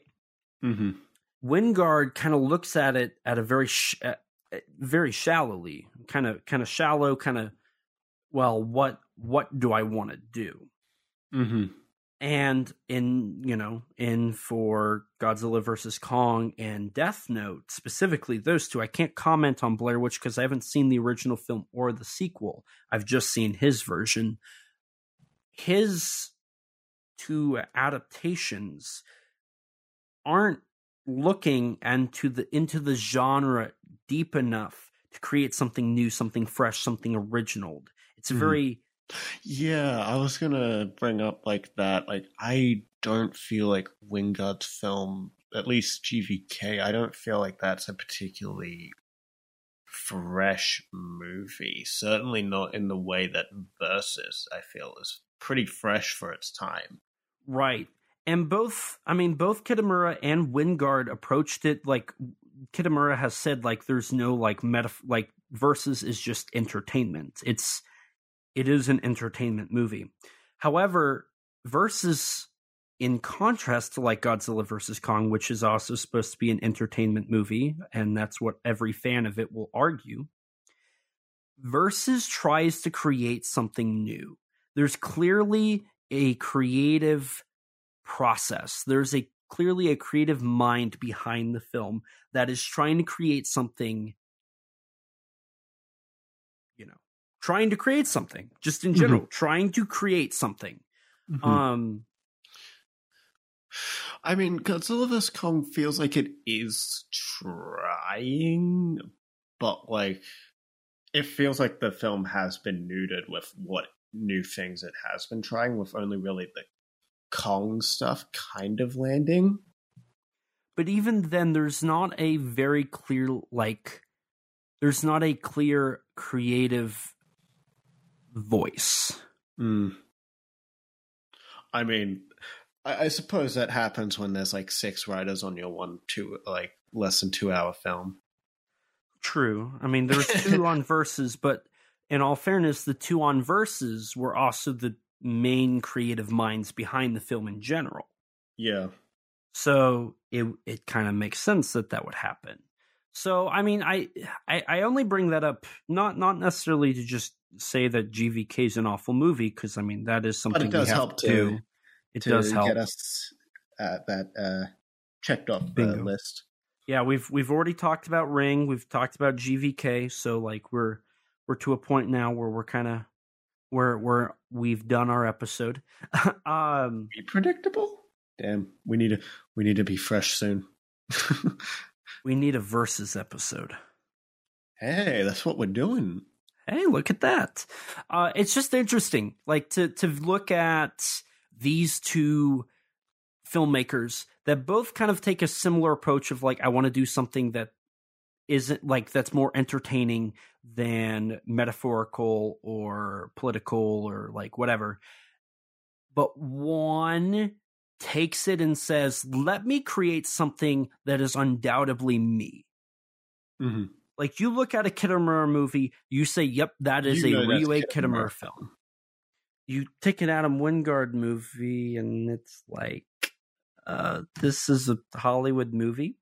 Right. I mean, I haven't seen this, so I can't personally comment on this, so this could be wrong. But from what I've heard, his Blair Witch movie kind of takes the Blair Witch project and turns it into a rather generic-ish horror movie.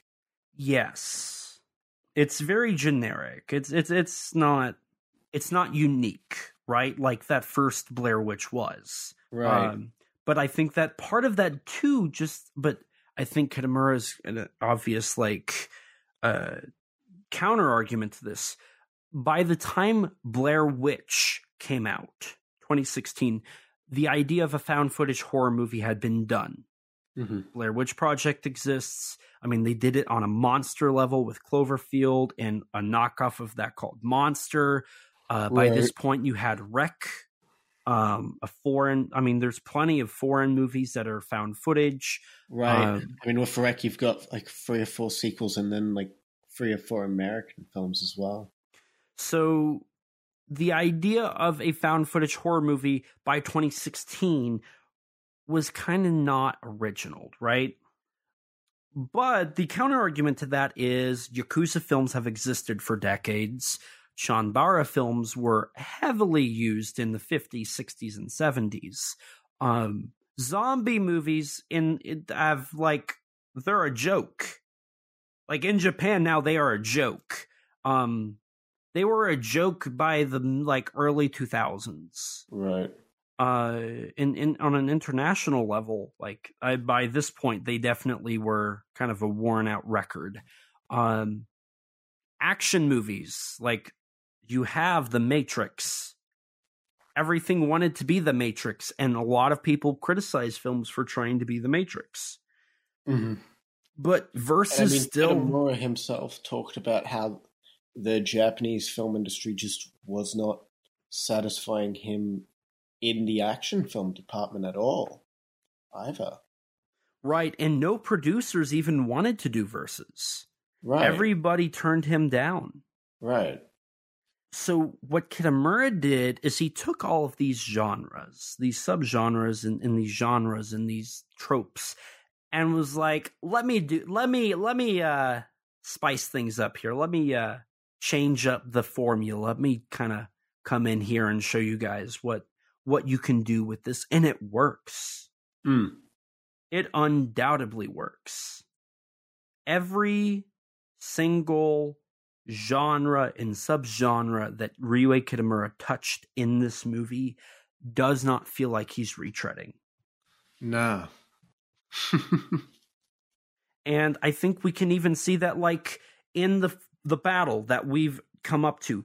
In the battle, Tak Sakaguchi ends up helping the Yakuza fight. Like they end Right. up on the same side either way and they're fighting with each other.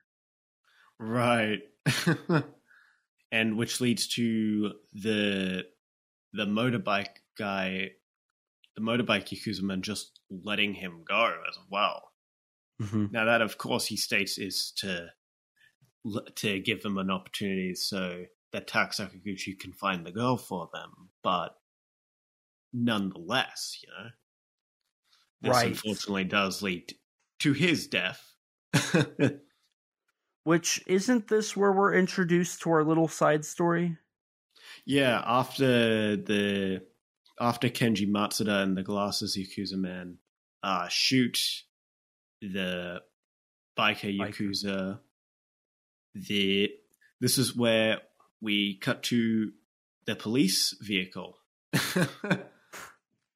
where two injured police officers, one missing a hand, a hand which was dropped by Sak uh, Tak Sakaguchi earlier at the beginning of the film. They come out and they're like, "What the hell? Now we're gonna chase you. We're gonna make you pay for this." They bring out their goddamn Barrett M82 sniper rifle, and the the leading police officer, I guess, is just like, "I'm the greatest hunter. I was trained by the FBI I, uh, headquarters." I'm literally like the greatest cop in the history of the world. My reflexes are faster than Mike Tyson's. Let me tell you. yeah.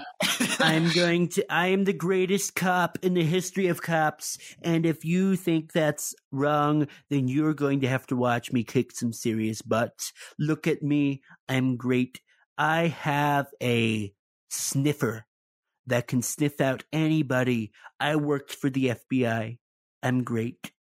Right. I finally was able to let my Donald Trump impersonation on this podcast. Look at that. Congratulations, I guess. Thank you. Now, I will say this whole side cop story is kind of weirdly placed in this movie. Yeah, yeah.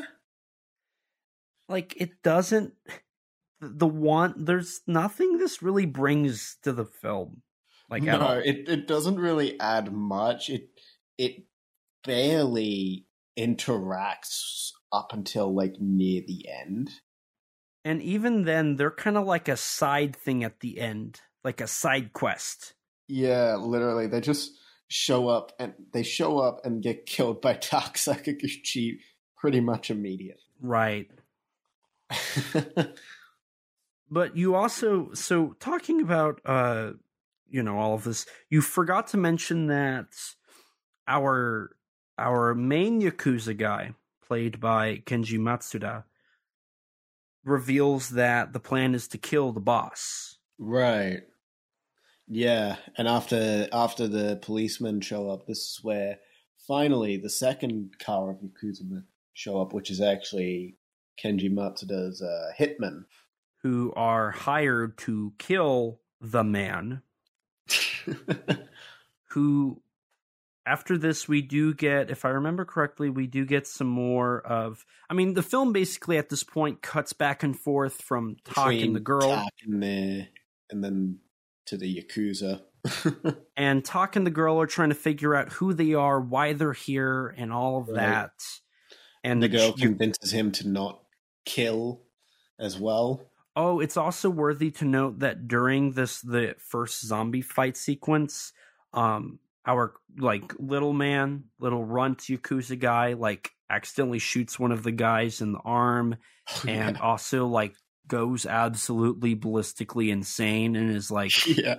this side character that's literally running around like a Scooby Doo character, like freaking out at everything um, who he he shows up throughout the film as kind of like one of your comic reliefs. There's there's I would say there's three comic reliefs: the two uh, cop and then the yakuza guy. Um, they're your comic relief characters Mhm. throughout the film. I mean, Um, Kenji Matsuda is also very comedic in the, in his performance. Right, but I don't. I wouldn't say he's the comic relief. Mm, I guess not. I would say he's he's like the secondary villain that's like really over Yeah. the top and crazy. Sure, sure. Um your comic reliefs are typically those side characters that don't do a whole lot. So you've got the crazy yakuza guy, you now have your assassins. The biker yakuza guy is dead or dying. You have your two yakuza members left, uh Kenji Matsuda and the yakuza with glasses, and then you have Tak and the girl. Now, we cut back to the biker who sees this blurry figure in front of him that reaches out, and then we cut to our uh, remaining two Yakuza members who are alive. Yeah. And then suddenly the location and color grading changes. Yeah, correct me if I'm wrong, but it goes from warm to really gray and blue and cold. Yeah, very, very blue. I think mine's different because I watched the Arrow transfer, which uh, Kitamura personally like corrected all of the color grading. huh. So like the color grading's gone; it's completely absent. Hmm. Um, it's like the German DVD release of Godzilla Final Wars. um, I mean, the final, the final was final was without the color grading in that German release. That doesn't quite look right to me. Does doesn't quite look right. I'm fine with either. I think both look great. I, I think I think Final Wars suits the suits its color grading, even if at times it is a bit uh, overexposed. Fair enough. Fair enough. Um, but the man appears to talk to Kenji Matsuda and the Yakuza with glasses, which they quickly reveal that it's a setup and he's going to be killed. Right, and then all the assassins fire their guns on him, but he is unfazed, completely unfazed. And then he like obliterates the three assassins and the two yakuza, and then he brings them all back to life. yeah. Besides two, um, the girl with short hair and Kenji Matsuda's character initially. He almost kills Kenji Matsuda's character who's trying to escape, while all the other are resurrected as zombies. Besides the short-haired assassin who escapes and is like trying to get out of the forests. Right. Matsuda has a little scuffle with the the runt man who's also not a zombie. Um even But shoots bef- him shoots him in the ass. which it just so happens now what are those called i know i've seen them before they're a, they're a lucky charm what amulet? the thing that's in his pocket so he doesn't actually get shot in the butt I don't know. Um I mean his credit is literally the Yakuza man with amulet. Oh okay. We'll just call it amulet then. Um that like blocks the bullet from actually shooting him but so then he carries that with him the rest of the movie and it looks like a price tag on his gun which i could not stop thinking about. And Um, then for the next like 10 minutes he's complaining he's like just holding up his ass because he's in so much pain. Um it's worthy. So he runs away when the man and the zombie gang as i'm going to call them all go in on on matsuda who he then matsuda matsuda tries this. to shoot himself. But because he's wasted all the bullets. he wasted the one bullet that the crazy yakuza guy gave him on trying to kill him. He doesn't have a bullet left and so he's turned into a zombie himself right which his zombie is amazing, but we'll talk about that when he really becomes prevalent. So now we have the man in the zombie gang, the crazy yakuza, the short-haired assassin, Tak Sakaguchi, and the girl. Mhm. The short-haired assassin girl does find Tak Sakaguchi and the girl. Mhm. Um, i mean a little before this is also where tak sakaguchi and and uh the girl encounter one of the assassin zombies specifically the red-haired one uh, mhm. and engage in probably my favorite fight in the film. See, my fa- the fav- my favorite scene follows this fight. So Mhm. They fight. I think it's a very entertaining fight. Yeah, I Um, mean, there's just straight up a Final Wars moment in it. Right, right. Because, like, literally, they have a stare down near the end of the fight, I think. Tak's, Tak's stares down the zombie, and it's like the exact same music as in Final Wars during like the start of the motorbike chase. And it's like Mhm. got the exact same editing, but where it's like cutting between the two, like looking at each other as it sl- as it like zooms in on their faces. Right. and And, it, uh, and it is from the same composer. right, um the same composer came back for Final Wars to help co-compose with uh uh Keith Emerson and there's one more. It was the SK composer on Yes. Um so following this fight, the man shows up to see the aftermath. right. and the the redheaded zombie uh, assassin is still alive and he gets up and this is my favorite scene in the movie the man punches through his face like and now there's just a hole in his face which the gore here is great I just I just Um, love I just love like the camera shot where it's like through like through you just the through the hole in the head. And Right, you see and you can teeth. you can see the teeth you see the blood dripping um it's great and then like the man is just annoyed by the eye- eyeball stuck between his like fingers. So what's funny is so I've seen some some Final Wars criticism videos, right? Mhm. And one of their arguments is always they pick the guy that did this movie. And they always show this scene, this scene specifically, because how ludicrous it looks out of context. This is like on par with when the the frog from Yakuza Apocalypse strolls in and beats up everybody. Like that out of context is like, what am I watching? But Takashi Miike is one of the greatest Japanese filmmakers in the modern day. right. Um, and that movie. I mean, I'm going to be honest. Seeing that clip made me re- like that. Seeing that clip out of context made me interested in this movie. Like that's Right. what originally attracted me to this movie because that that's awesome. The scene's awesome. I love this whole scene. I think I honestly think like the the whole like red the redhead zombie fight through to the man, you know, just punching through his face. I feel like th- those two scenes are just the perfect summary of Versus. Like if you're trying to, if you want to sell someone on Versus, I'm going to just show them this scene, these two scenes. Right. But see, I what I don't like is the criticism of see this one clip of the dude punching through the face. See how crazy this is? Why would you hire the guy who did this to do Final Wars? But what's interesting is if you watch Final War, if you watch Versus, you have the blueprint for Final Wars. Oh yeah. The movie is structured the exact same way as Godzilla Final Wars. Tak Sakaguchi's character is Godzilla. And what's really what I love is, I mean, they took some influence from Chanbara movies, right? Tak Sakaguchi is supposed to be the Ronin samurai who has to fight off all the villains, right?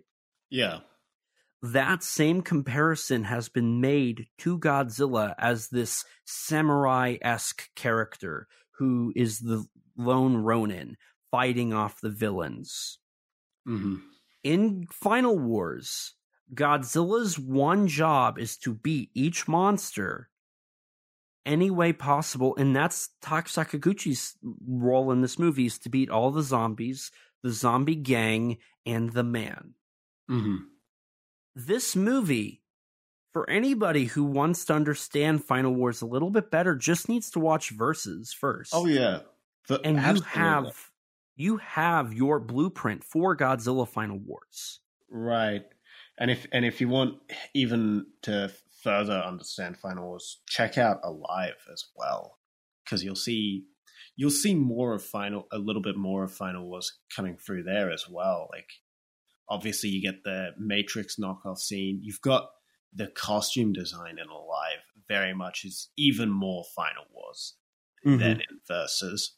Um the music the sound Yeah. effects sound design the cast. the cast I mean, mo- I mean, from what I understand, most, if not all, the cast in Versus do make cameos in Final Wars at least. Because, like, obviously, you've got Sakaguchi, who's one of the Exilians, Mhm. but like most of them do not all them. Sa- Sakaki, he's in it, and he makes a cameo. I I don't Yes. know exactly where. I just know he does make a cameo in it. Mhm. And a few of the others, like the the Yakuza man with glasses, is like one of the crew members of the Gotengo, I think, Mhm. and a few others have roles like that. yeah but not all of them i will say not all of them ended Yeah. up uh getting in But, but, like yeah most, no I think. if you watch Versus you're gonna like when i first watched Versus i think it was by the final fight i realized this makes sense like Mhm. anybody who is shocked by final wars clearly does not know ryuhei kitamura Right. and the reason that toho hired kitamura was because of kitamura's uncanny filmmaking style the fresh take toho wanted kitamura to break Godzilla and bring a new outlook on the franchise. Right. And it works. Oh, it yeah. works. It is undoubtedly a Ryuhei Kitamura movie. Right. And It's it is not- something fresh for the franchise. Right. And and I mean, so you had Masaki Tezuka, who did Megaguirus uh, and the two Kiryu movies, and he was just like one of the Toho directors they had on standby for whatever they needed, right? Right. Um, I think it was Takao Okawara who did 2000? 2000 and Destoroyah and Mecha Godzilla. I think. I think so. Another like for hire Toho person. Um uh Hashida. I don't remember uh Space Godzilla's Uh, director. Kensho Yamashita? Kensho Yamashita, yeah. Pretty sure that's. Um like another person like not not like a huge like creative person. no, I really- don't feel like any of them have a particularly identifiable like style. Like the Mhm. closest thing to that is just Tezuka basically repeats Megaguirus in against Mechagodzilla, but does it better. right. Um the one director outside of Kitamura that really had a creative mind um Is Shusuke Kaneko. Shusuke Kaneko. Um which is why I, which I think you know I feel like there's a good reason why GMK and Final Wars are probably the two like most well remembered of the Millennium series like even if you don't like Final Wars Final Wars is a mem is a memorable film Mhm. and you know those two are by far the most memorable and probably the most talked of of their era. I would say so. I would agree with that. Because GMK is like the one that every that almost everyone agrees is like the best or one of the best of the millennium. Every, everyone, almost everyone, sort of agrees that GMK is pretty good. Final Wars is a bit more contrasting in its opinions, but I feel like it's at least in the modern day, it's a bit more positive overall. Yeah, I think a lot of people have warmed up to it. I do know there's still plenty of people um Right. I mean, it's So- more older fans that aren't really a big fan of Final Wars, from what I, from what I typically see, at least. Yeah. So, see, it's one of those things where it's like, I think people who hate Final Wars don't understand Final Wars. Which is funny to say because, I mean, admittedly, Godzilla Final Wars is probably, uh, probably the greatest film ever made. Yeah, maybe. Um, but Final Wars is probably one of the least, like, vocal films. But that's because that's Kitamura, right? What do you mean by least vocal? there's not a huge uh there's not a huge commentary Okay. for the film Hmm. uh I mean, outside of the outside of GMK and I guess Godzilla 2000 and maybe Mega dude, does the i'd say the kiryu Kiryu saga has some commentary it's Uh, not i mean with mechagodzilla you have that little. that typical Yeah, actually, yeah, that's that's true. Actually, on second thought, but even But still, my- I don't feel like there's any like not as significant themes as say like Shin Godzilla fifty four. well yeah because shin godzilla and 54 are the only two that have stuff like shin godzilla and 54 but, But, like, Final Wars is not a like out of all the Godzilla movies, I would say Final Wars is probably one of the least vocal ever in the original Mhm. Godzilla f- set of films. Mhm. Um, even Mega Gear, uh, Megalon, I think, has more commentary than Final Wars. Um, Mm. I mean, there's a whole subplot about nuclear testings, and that's oh, why that's true. Actually, Empire. yeah, that's true. Actually, I yeah, that's true. Actually, So fine. I mean, and it's not a negative thing. Like Final Wars is a Kitamura movie. It's not supposed. It's supposed to be more entertaining than commentating on the social or political issues of of Japan at the time, right? right. Um, but that's okay. because it's a Kitamura movie. Kitamura movies, like if you understand, if you go into Final Wars and you don't understand the assignment, go watch Versus. you watch Versus, you'll understand the assignment when it comes to Final Wars. Right. And watching Versus for me, like, opened up a whole new thing for understanding Final Wars. I never looked at that movie the same again. hmm But yeah, going back to the actual plot of Versus, after a little scuffle between the female assassin, the living female assassin, and uh, Tak Sakaguchi, which later leads to her scuffling with the the little runt Yakuza man. Um, eventually, Sakaguchi and the girl encounter the man. And this is where, you know, we learn that the man has waited hundreds of years for he's he's essentially brought Tak Sakaguchi and the girl here because he wants to he wants to go to the other side. He wants the power from the other side that you know this the portal in this area in this forest uh has, you know. And we learn that Tak Sakaguchi is actually his younger brother and that he needs a not only a human sacrifice but also the the girl's blood to as essentially keys to the gate. Mm-hmm. Right. Tak And Sakaguchi is like, "You're insane," and the two have a fight. And what's funny is during this whole thing, the man kills Tak Sakaguchi's character.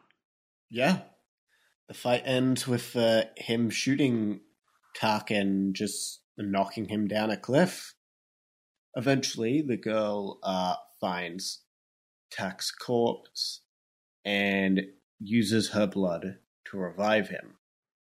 But she gets captured by uh, the she gets captured by the man's army of zombies, which then transitions us to the full samurai flashback where we see Tak Sakaguchi was the Ronin at the beginning of the film, and every one of our Yakuza are revived are revived uh, soldiers of Hideo Sakaki's character, and during this time, Tak Sakaguchi was also still protecting this girl.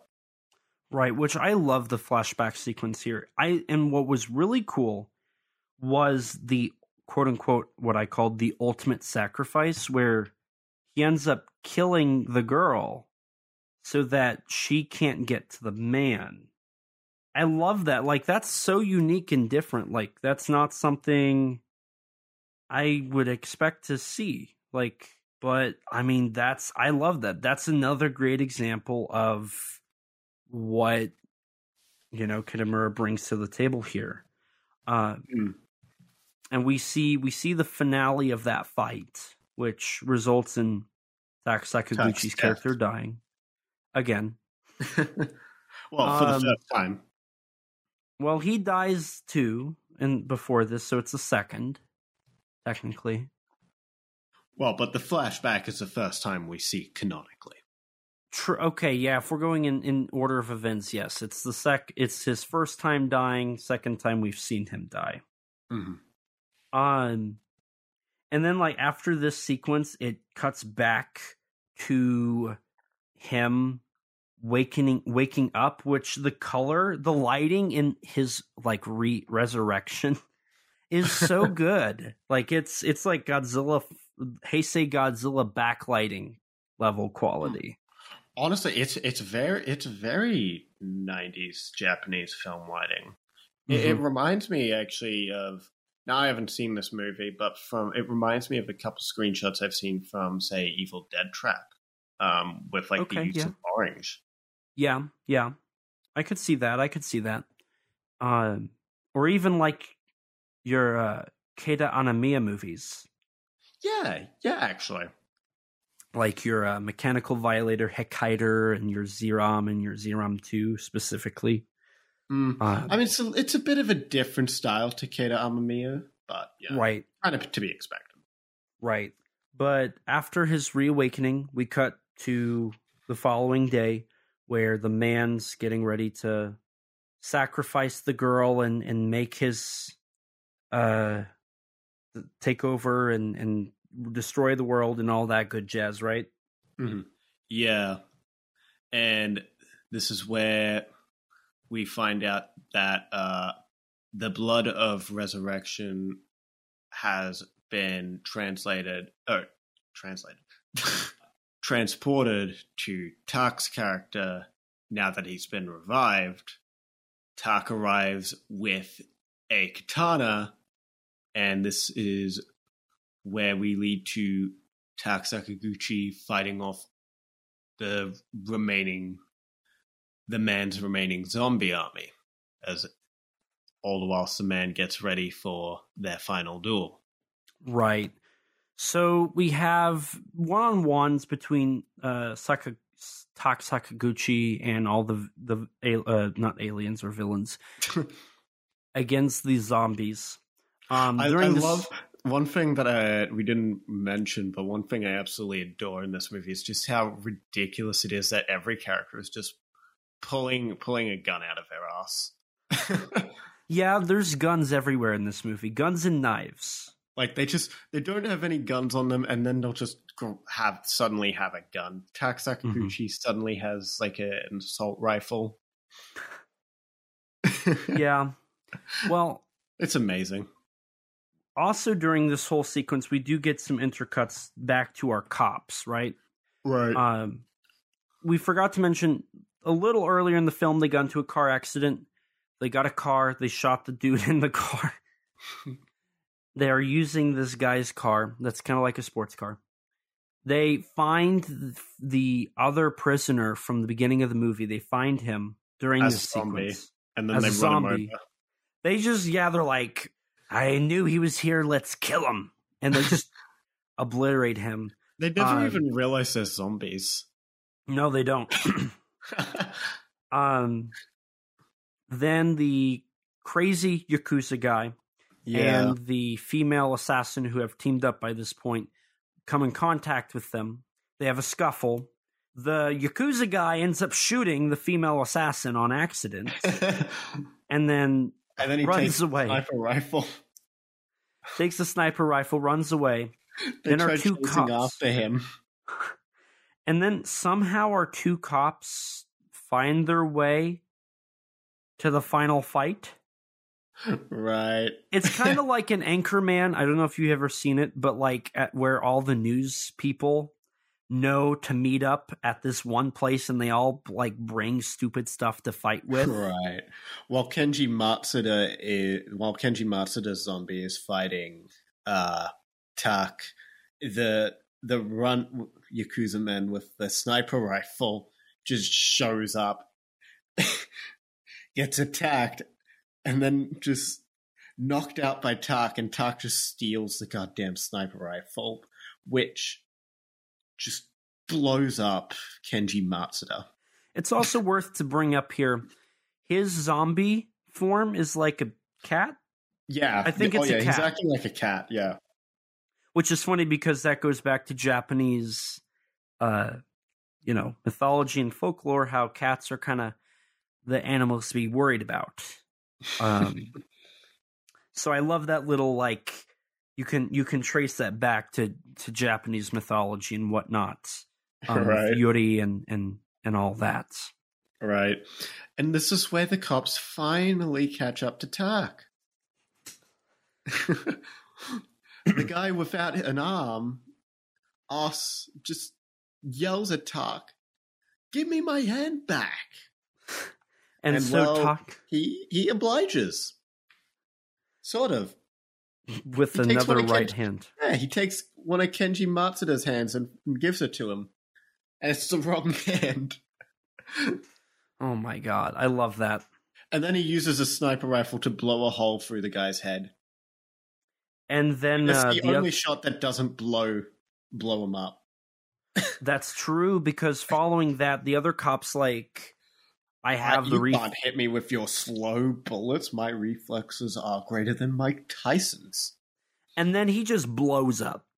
Yeah, he He's tries doing gone. like he tries doing like the Neo thing from the Matrix, but he's like, "Oh shoot, I messed it up," and then blows up. Yeah, So after all the zombies are dead, it becomes the man versus Tak.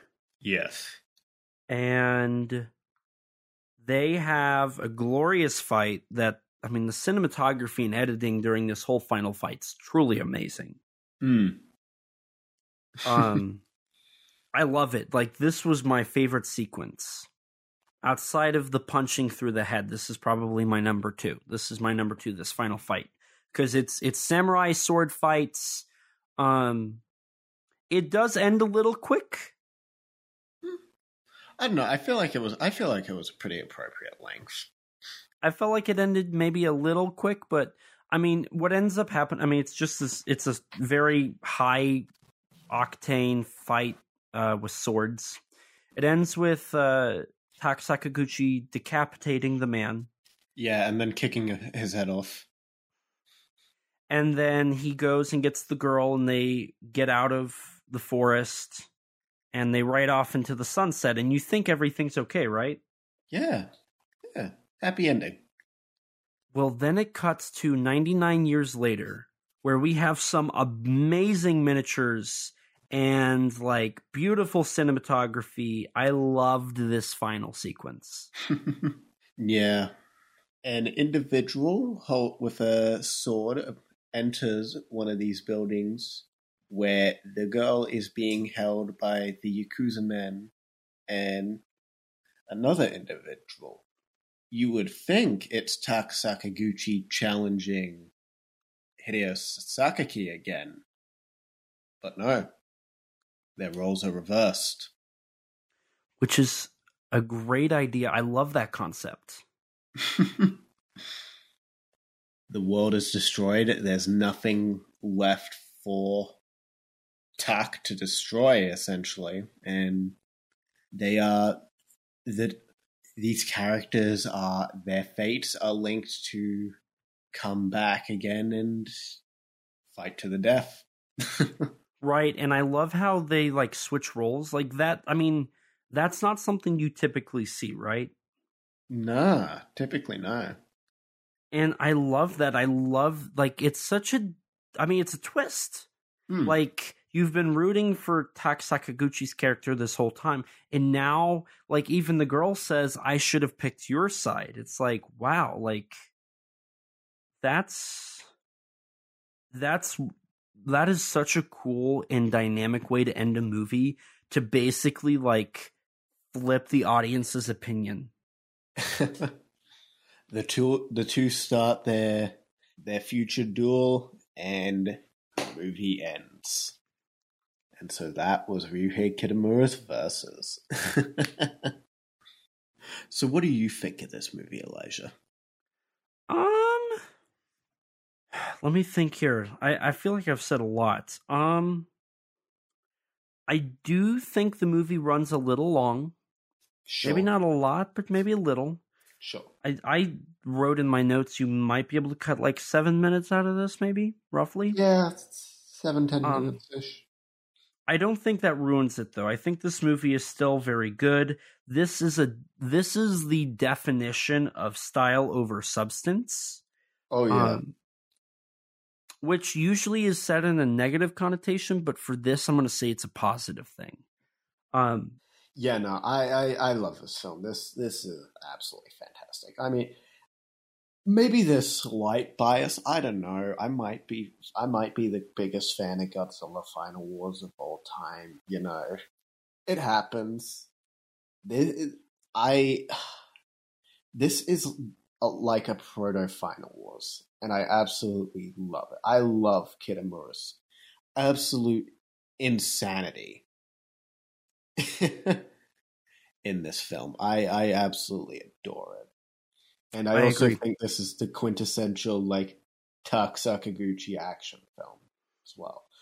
Granted, I haven't seen a huge amount of his films, but like I feel like when you kind of picture attack Sakaguchi action film, this is kind of like the go-to example. Mm-hmm. It's it's certainly his most popular, at least. Right, right. No, this this movie like put everybody. Well, it put Ryuhei Kitamura and Tak Sakaguchi on the like on the map. Right. Yeah. And I mean, Tak Sakaguchi has had an interesting career that even extends a little bit to Hollywood. Like he's he's worked alongside goddamn Nicolas Cage. right. And you know another thing too, you know another thing too is versus started a new genre. Um this is something that I don't think a lot of people talk about but I definitely think it's worth bringing up. This is basically what started the new wave of splatter gore in Japan. Following this, the same team behind Versus would go on to do Battlefield Baseball, and then they would work. Uh, some of them would come back and do Meatball Machine. Right. And following which, this, which Meatball Machine is directed by the writer of Versus, or correct. one say. Correct. Um, and following this, like Yoshihiro uh, Nishimura would join, um, and whatnot. You would have it would really start with Machine Girl, which kind of follows the same idea of versus, though a little different. Um, it it created this whole indie film, this low budget film idea that Nikkatsu actually adopted. Nikkatsu took this idea and they started doing their own movies. They started with the Machine Girl and then And they Tak established Sakaguchi would be in quite a few of these movies as well, like Tokyo Yes. Police, for example. hmm Um, you would have uh, Robo Geisha, which was not a Nikkatsu film, but it's still in that same category. Um, but Nick uh, and uh, Vampire Girl versus Frankenstein Girl, which again not to, uh, Nikkatsu, but still that same idea: gory, violent, very action packed. But Nikkatsu would eventually establish the uh, Sushi Typhoon label, which would have films such as uh, Mutant Girl Squad, Alien vs. Ninja, Deadball, Hell Driver, Yakuza Weapon, and Coldfish. Mhm. Um, after this, that label would die, but all of these follow that very high gore, lots of blood splatter, crazy effects, fun comedy, uh, sub uh, style over substance Psychosexual. psychosexual. Uh, Tokyo Gore Police was another one, like you said, Rex. Um, but after this wave, this was all from 2009 roughly to about 2014. Um, it would kind of die off. Kind of the last film to really follow this trend was Nikkatsu's uh, Yakuza Apocalypse hmm um, which was Miike's entry into this insanity subgenre. Um, Very fitting would place for Miike to go. right. It would kind of come back in 2019. You had Rise of the Machine Girls. Uh, I mean, you also had Meatball Machine Kodoku in 2017. This is true. This is true. Um, so like it still exists, and now we see it with. Uh, let me find out uh, the company, but there's a very. It's, it's a new company that is working on. They did Ninja versus Shark. It's coming out later this year. it has zombies. Oh, that's the film from Koichi Sakamoto and has uh, what's his name from Ultraman Z. hmm Um, it is from the company known as Yabaze. Yabazai. Um, they like focus on indie, low budget insanity movies. Ninja versus Shark is supposed to have ninjas, sharks, samurais, and zombies. That's what it's marketing.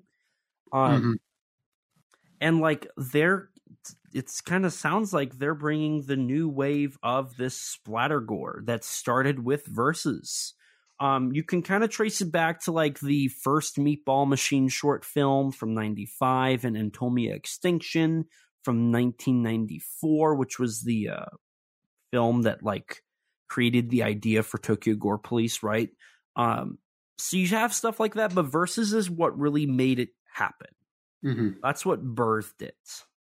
Um, and it's still very much alive today. Um, in the Versus booklet, it even suggested that One Cut of the Dead took some pages out of Versus um, Huh. for its style, at least for the zombie part, right? Um, but what's most interesting to me is how Ryuhei Kitamura has not gotten back to this genre. He hasn't directed another splatter gore movie in Japan since Versus. Um, that was his one and only time. I mean, there were plans for a sequel to Versus, with Kitamura having. Yeah, it was originally planned for filming in, I believe, 2005, Mm-hmm. but and got then got re-announced in 2013, and yeah, every now and again, Kitamura's like, eh, maybe someday down the line it'll someday. I'd, I'd like to do it someday down the line, but ultimately, as of as of currently, doesn't doesn't look like a an official Kitamura sequel of Versus is anytime soon. He does apparently have a script. It's Mhm. quote big and insane, but he refuses to he refuses to do a film that's watered down. He wants this to be much bigger. He wants it to be his Mad Max Fury Road, if you will. Right. Even having like 30 minutes of crazy car action in the opening. um, he also because there was an American remake planned as well right, around that he was- 2008. that was uh, planned for a 2010 release, and Right. that there's a They script for that. draft as well, yeah. hmm So there's two scripts out there for versus follow ups. There is an unofficial sequel that yeah, has Violent Sakaguchi. Subliminal Wars. I mean, it has pretty much the entire cast, like Sakaguchi, Sas- Sakaki, um, Kenji Matsuda as well, and all of them pretty much, and as well as like a bunch of new cast members. but Kitamura had didn't give it its blessing. Write it, direct it, produce it. He had no involvement in it. And And apparently, it's it's really only like sort of a versus like sequel and tribute with it. Apparently, the references to Versus are kind of just like the leading moments in the film, hmm with like references to like the eye gag, uh, like the punching through the zombie head, the eyes in Sakaki's hand, and a few other moments that definitely reference Versus, but like it's not really any like true sequel, really. Right. It's kind of just more a cast reunion. Right. So it's not official. We don't count it. I still want to see it. Likewise, I would like to see it. You know, we're talking about the cast. Do you want me to cover some of the cast members and what they've Yeah, also done? Yeah, feel free. So I'm going to start off with the obvious one, Tak Sakaguchi, who The played legend. KSC 2 303. He also appeared in Alive, Battlefield Baseball, Godzilla Final Wars, Shinobi Heart Under Blade, Cromartie High, the movie, Death Trance, Yo Yo Girl Cop, Tokyo Gore Police, Mutant Girl Squad, Deadball, Yakuza Weapon, Sion Sono's Why Don't You Play in Hell, and a cameo in Rise of the Machine Girls and appeared in Kamen Rider Kabuto. He also was director for Yoroi Samurai Zombie, Mutant Girl Zombie, or Mutant Girl Squad uh, as one of the uh, section directors, Mhm. and co directed Yakuza Weapon. He also was the fight choreographer for Godzilla Final Wars, Death Trance, Rise of the Machine Girls, and Meatball Machine Kuroko. Ooh, good to know. Hide- Hideo Sakai, who played the man, was Sakaki. also huh Sakaki. Sakaki. Oops, uh, who played the man was also in Alive, Ju-on the Grudge, Battlefield Baseball, Godzilla Final Wars, Ryuhei Kitamura's short horror movie Longinus, and then he was also in Tokumei Sentai Go-Busters, the television show, and the spin-off movies. Oh. For your actress for the girl, Chieko Misaka, she was also in Sion Sono's Suicide Club. Kenji Matsuda, who played the Yakuza leader, was also in Alive, Kamen Rider Hibiki, the movies and the television show. Kamen Rider Kiva, the movies and the television show. The short film Kamen Rider G. Kamen Rider Decade plus the movies. Garo Makai Senki. Yes. As well as Garo. Garo Makai Resident. Okay. Shuriken Sentai Ninja, Kamen Rider Zi-O, and Kishru Sentai Rio Soldier. Yuichiro Arai, who played the motorcycle riding Yakuza, was alive as well. Minoru Matsumoto, the crazy Yakuza, was in Kamen Rider Den-O, uh, I'm Born, a uh, spin off movie, Longinus, Godzilla Final Wars, Alive, and was additional crew for Down to Hell. Kazuhito Onba, who played Yakuza with glasses, was also in Godzilla Final Wars, Longinus, Battlefield Baseball, Sky High, Alive, and was additional crew for Down to Hell. Takahiro Katayama, who played the red haired assassin, was in Longinus, Alive, Sky High, and was in additional crew for Down to Hell. Ayumi Yoshihira, who played long haired female assassin, was also in Alive. Shochihiro Matsuno, Matsumoto, who played the one handed cop, was in Ichi. Cromartie High, the movie. He was also the screenwriter for that film. Meatball Machine and was the screenwriter for Moonlight Mask, the 2011 remake. As for your crew, you had director co-writer Ryuhei Kitamura, who was directed and wrote Down to Hell. Sky High did the screenplay and directed Alive. Was writer and director for Longinus, Longinus, Longinus. Did the screenplay and directed Godzilla Final Wars, and wrote and directed Lupin Third, and did the screenplay for Yoroi, Samurai Zombie. Co-writer slash action director Yudai Yamaguchi also wrote Alive, Battlefield Baseball, Meatball Machine, Ten Nights of Dreams, the Tenth Night section. Co-directed Yakuza Weapon, directed Deadball. He was also editor on Down to Hell. He wrote and co-directed Yakuza Weapon. He also wrote Deadball in the spin-off movie. He directed the spin-off movie Final Deadball. He did ABCs of Death. J is for Jidai-geki. Um, it's also worthy to note that if I remember correctly, Takashi Miike did the other ABCs of Death. Or no, was it Norio Uh, Saruta? No, it was Nishimura. Oh, that's right, Yoshihiro Nishimura. Um, he also directed a movie called Roku Roku: The Promise of the Witch, which came from the idea of Keita Amamiya, and it's like this compilation of different Japanese mythology stories Mhm. into one. And it looks amazing. And I would love for it to get released because it looks absolutely amazing. Hey, I need more Keita Amamiya in my life, man. Need more Garo. Need more something. I agree. Producer Ke- Keishiro Shin also was producer on Down to Hell, actor in Down to Hell, and assistant director on Down to Hell.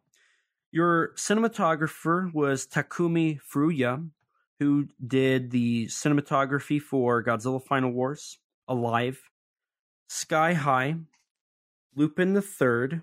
He also did the cinematography for Mega Monster Battle Ultra Galaxy Legends, the movie. And your probably favorite uh, credit he has, ZVP. Zatoichi vs. Predator, really? hmm Hmm. And finally, your composer, Nobuhiko Morone, Morino, Morino, also did the music for Down to Hell, Alive, Sky High, Longinus, Godzilla Final Wars, Yoroi, Samurai Zombie, Yakuza Weapon, Deadball, The ABCs of Death, J is for Jidai-geki, and Roku Roku, The Promise of the Witch. Hmm. Before we move on, one thing I also wanted to mention is that apparently, uh, apparently Hideo Kojima, Metal, the creator of the Metal Gear Solid series, apparently he also appears somewhere in the movie as like one of the zombies, I believe. Oh. Yeah, and which is interesting when you consider that you know not only did he appear in apparently he appears in Kitamura's Azumi, but Kitamura would eventually a few years later go on to direct the cutscenes in in Metal Gear Solid 3 and would bring in the the main artist sort of behind the Metal Gear series onto Godzilla Final Wars. Interesting. Was there anything else you wanted to any other fun factoids or anything you wanted to bring up? No, I I think that looks like everything I've got really. Everything interesting. All right. Does that mean we're on to the final part of this Our ranking, perhaps? Our ranking? You are correct. Ah. So, in dramatic fashion, I think we should start at the bottom of our list and make our way Oh, to the it's gonna top. be a very shocking list, I can tell you that much. I'm curious. I actually I don't know what uh I don't know what you're gonna put put. So I I feel like I feel like my list is pretty obvious. we'll see. I, I I'm curious if ours will line up or not. Well, So I, I- I feel like our bottom two will line up. I agree. I think those are going to stay the same. So at number four, what do you have? Stacy, Attack of the Schoolgirl Zombies. Me too. That movie's just really weird and awkward and kind of creepy Yeah, and boring and yeah. nothing. like it, it, it, it was boring enough like before talking to you about it, but then then it just and weird enough, and then our conversation made me dislike it even more. so yeah, that that one goes straight to the bottom. Yeah. Number three, I have Junk. Same. Okay. I, I think it's a fine it's a fine and fun zombie film, but it, it's kind of it doesn't really provide anything very fresh or new to the genre. Right. If you're looking for a zombie movie, everything Junk has versus does, but better. Everything Junk does, you will you can find anywhere else. Right. Because it's basically rip off the movie. right. Yeah, literally. And then number two, do I go first or do you? Oh, who who who do you want to go first? Hmm. Fine. For number two, I've got one cut of the dead. Okay, so this is where we do differentiate. I figured I I I had a feeling you would put one cut of the dead a bit above Versus. I, I had a funny feeling. So I have Versus. This was kind of difficult, but also not. Um, see, I didn't know which one you were going to pick because I was like, is he going to do? It's it's it's one of those things where it's like it's difficult, but it's not. I like I know where my heart is, and it's it, it's it's going to be versus for me no matter what. Mhm. But I also do really like one cut of the dead. Right, right.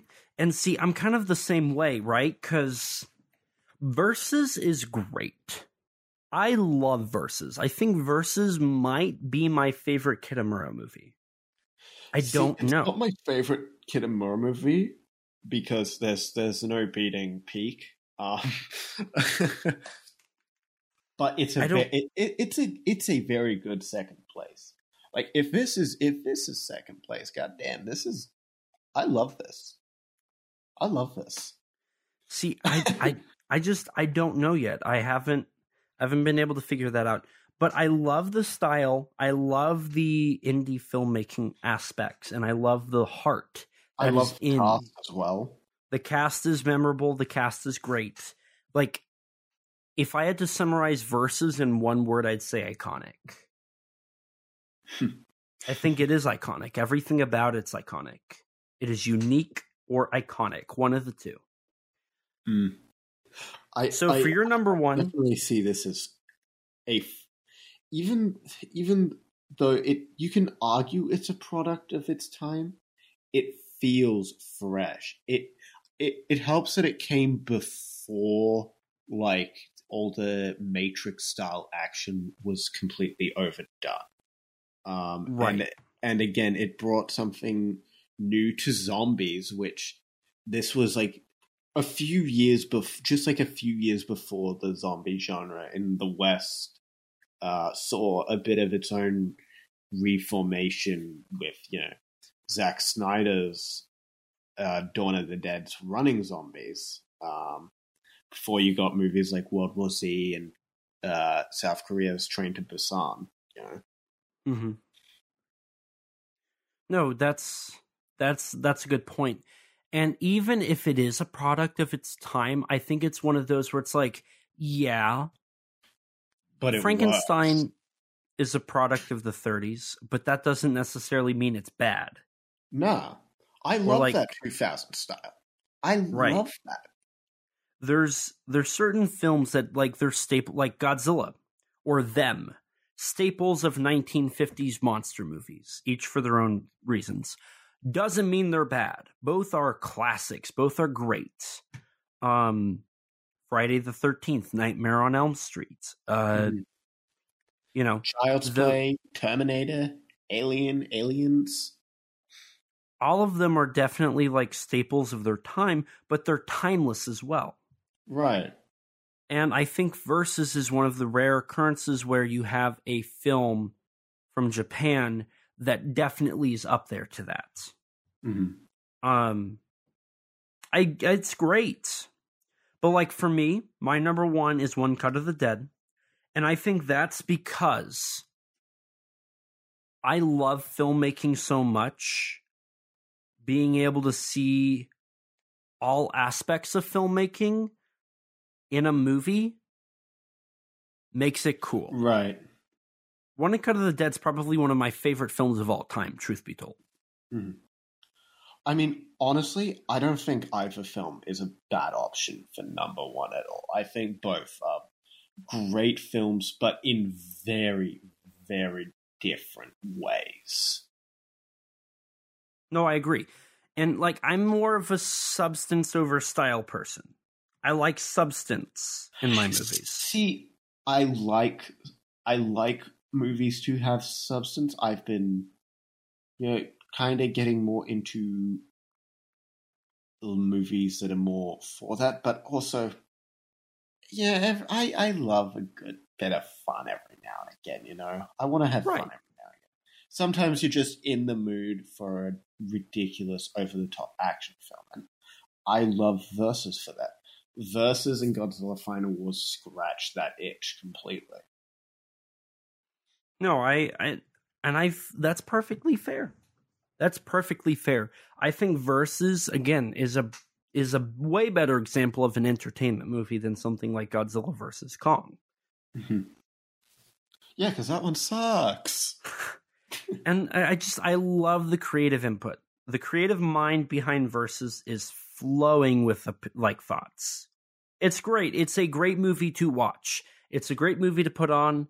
People, you know, if you want to put it on and have some friends over and just enjoy it, like that's you know, it's worth it. It's fun. Right. It's entertaining. Oh, this would be a great movie to put on with friends, honestly.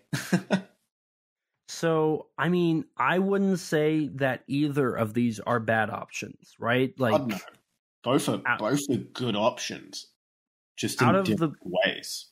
Right, and out of the four movies we've covered, I'd say both are worthy of the number one spot and I'd say out, out of like the films we've covered this month, you know, if there's any two films to check out, if there's any film to check out, at least make one of these two. Right. These are these are, and I think uh, Kevin Derendorf and I were talking, and I said, like, these two are probably some of my favorites, and he said they're the cream of the crop. Right. Yeah but like for every one versus there's like 50 Stacy's. I mean um, there's um, six, seven Lost of the Dead films. Six. Yeah. Six. And I can give you I can list off every single Japanese zombie movie that I'm aware of if you want me to. Yeah, you could, but we don't need to now, do we? This is true. Um but no, like these two are rare occurrences where they're fresh, they're new, they're semi original and they're entertaining and they have something to bring, right? Mm-hmm. One Cut of the Dead is a look at filmmaking in general. Versus is a look of originality and desire. It's about drive. It's about power. Jesus Christ. We stay hungry, we devour. Put in the work, put in the hours. Oh my god. All right, this episode needs to end now. Just, just because that, uh, Jesus. Well, Christ. I, I honestly, Hey. that's I got nothing else to say. Like, this is a very good movie. Highly recommend. agreed. I, I So- would, I would gladly watch this again. There we go, and that's that's also worth it if it's got the rewatch value. So, Rex, do you want to join me in the most noblest of podcasting traditions? oh, why? Of course. Okay. Well, why don't you let the lovely listeners know where they can find you at? Well, dear listeners, you can find me on YouTube at RexXeno, on Twitter at Rex underscore Xenomorph, and on Instagram, Rex underscore Xeno. And if you want to check out some of my writing, go take a look at the Tokusatsu Network. All right. As for me, hello, my name's Elijah. You can find me on YouTube at ET13 Productions, on Twitter at ET13 Productions, or on Instagram at ET13 Productions. My Instagram's full of figure photography. My Twitter's full of opinions and news and all that good jazz. Opinion YouTube- scary. Yeah, yeah. And my my YouTube's full of uh, videos I've done in the past, and it will be the home to all of my short films as I slowly upload them to that YouTube channel. You can also find my work on kaijuunited.com. I uh, recently published an article looking into the world of Takashi Yamazaki and what you can expect for Godzilla Minus One, if that's something you're interested in. Besides that, I I uh, contributed to a book Giant Bug Cinema, a Monster Kids Guide you can purchase on Amazon, where I talk about the movie Ghidorah, the Three Headed Monster. Outside of that, I also am a host of the Monsters with Attitude YouTube group, where we do monthly live streams talking about kaiju stuff. I also uh, am one of the people that will be contributing videos, maybe regularly.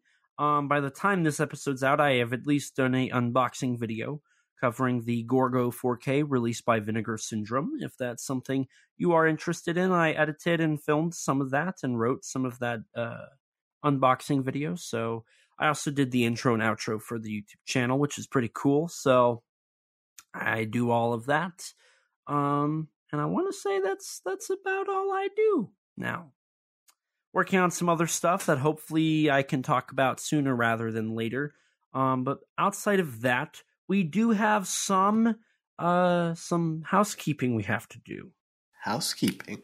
Yes. So we were graciously gifted with two reviews on our Apple Podcasts. As a reminder for anyone, you can leave us a re- review. Hopefully, it's five stars, please. Um, on our pod uh, Apple Podcast, you don't need an Apple device. You just need to like log in, which you can make an account within two minutes.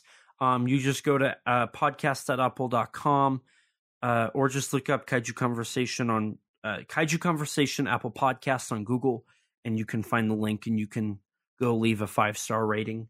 Um, we have two here, so I'm going to read them out here. We have one from Mr. Frankie B. Washington titled Kaiju, Cowboys, and Indie Comic Creators. And this is his review. With a thunderous stomp, we have landed with many others, exposed at a young age to giant lizards and metallic flying aliens from space. The Showa era helped to elevate imagination and gave passion to our pursuit to be part of legacies. Me and Matthew Blair now stand at the precipice of a revolution going on in the independent comic book arena. Kaiju stories are being read and accepted by some, even though the characters are infant IPs. Even with the sign, we dwell in the shadows of others who stand miles high. It is only when brave, like Kaiju Conversation, shine the spotlight on creators like us that we truly gain stares from the curious readers willing to risk it all on our comic book. Kaiju Conversation is a staple in the community that continues to be a beacon for those who are driven to illustrate these strange beasts. It's a really well written uh, review. So thank you, Mr. Frankie B, for that five star review. Thank you. Um, if you want to check out, we did an interview with them covering issue two of Kaiju and Cowboys, their comic book series they are doing. Uh, you can find that on the YouTube channel at this point or on our podcast feed. Just look back a few episodes, it'll be there. We also have a five star review from Zeroa SD titled Informative and Fun. And the review says Every episode I've watched has taught me something new about the kaiju flick they're covering, even if it's one I know well. Good stuff. I recommend it to fellow kaiju fans. So thank you guys so much. It's really appreciated. Um I I'm honored that we can we can help inform and and continue to bring love to this to the kaiju genre, to the tokusatsu genre, to the giant monster genre, J horror, Japanese cinema. That's we we love this stuff. love this stuff. I mean, we're both learning Japanese now, so right. Um, Ho- hope, this hopefully it'll hopefully we'll be successful. Fingers crossed. hopefully, um, this stuff like we we eat, breathe, and sleep this. Um, so hearing stuff like that, it makes us feel good. Um, I I I I think I speak for both of us when I say we really appreciate it. We really really appreciate it. I don't. We can't. I can't articulate the words for how much I appreciate it. Well, don't forget to write us on iTunes. That boosts our ratings and helps us get recommended to more people just like you. If you want to follow what Frankie B and Zeroa did and leave us a five star rating, that's highly appreciated. Let us know what you guys think. Again, we appreciate it so much. If you don't have an Apple device, which I don't blame you, I do actually. That's a lie. I should change the script. Yeah, you're Um, I'm doing it. You, you I'm haven't changed it in like a year. Yeah, I I I use All the time to in the do this world. podcast. Yeah, I totally do. Yeah, But you can the- also rate us on Spotify. That's something new you can do um, if you want to. Or you could leave us a rating on Spotify and Apple if you want to. Um, if you want to stay up to date with all things Kaiju conversation related, you can follow us on Twitter at K-A-I-J-U underscore C-O-N-V-E-R-S. If you don't have Twitter, you can follow us on Instagram or like us on Facebook at the same handles. If you're like me before podcasting and you don't have any social media, lucky you. You can email us at kaijuconversation at gmail.com, all lowercase, all one word. You know the drill. And as always, we'll read your reviews on air for everyone to hear, just like those two. We also have a Teespring store. Eventually, we're going to have original artwork on there, but until then, you can sport an awesome logo on a t shirt or maybe even on a coffee mug. If you'd like to chat with us, check out our Discord server full of others that have similar interests to you. Recently, there was a conversation in our General One chat about the recently revealed Godzilla X Kong The New Empire banners, which utilize a couple of year old renders of Godzilla and uh, I mean, the the Kong render looks new. I think. the Kong renders new. But it's a great community full of great people. Highly recommend. Don't forget to subscribe to our YouTube channel and hit the bell so you can be notified anytime we upload a video. We sometimes post exclusive to the channel, like bloopers for episodes or minisodes talking about news or other subjects. We also have an interview with Mechagodzilla designer Jared Kerchevsky on the channel, and the upcoming kaiju film. We have the director Andrew L. Phillips on there talking about his movie Kaiju Island of Fire, exclusive information, and some cool looks. If you go check out the YouTube version, there's also a version that probably is on our uh, podcast feed by now. If you want to check that out, highly recommend it. Definitely keep an eye out on that project. I'm sorry to Jared for butchering his name. I definitely did. I'm so sorry. And a huge thanks to Rex for editing all of these episodes and all the other content we upload. His links can be found in the description below. Along with Rex, we'd like to give a huge thanks and shout out to Danny DeMana of the Godzilla Novelization Project for his amazing vocals on our theme song. You can support him by following him on Twitter at Danzilla93 underscore GNP or visit his website, GodzillaNovelizationProject.com. And a huge thanks to Gratton Conwell from the podcast Giant Monster BS for composing the music for our theme song. You can support him by following the podcast on Twitter at Giant Monster BS or on any podcast platform under the name Giant Monster BS. And with that, we're going to wrap things up here. This is the end of Zombie Month. We have gone through another month of this year. It has been great. We are entering into the November month. So stay tuned. We got a lot of exciting stuff. Godzilla minus one, end of the year, all that stuff. Stay tuned. There's plenty more to come.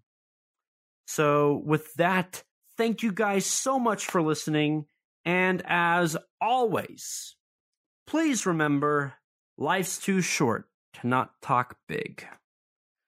Bye, guys. Aye.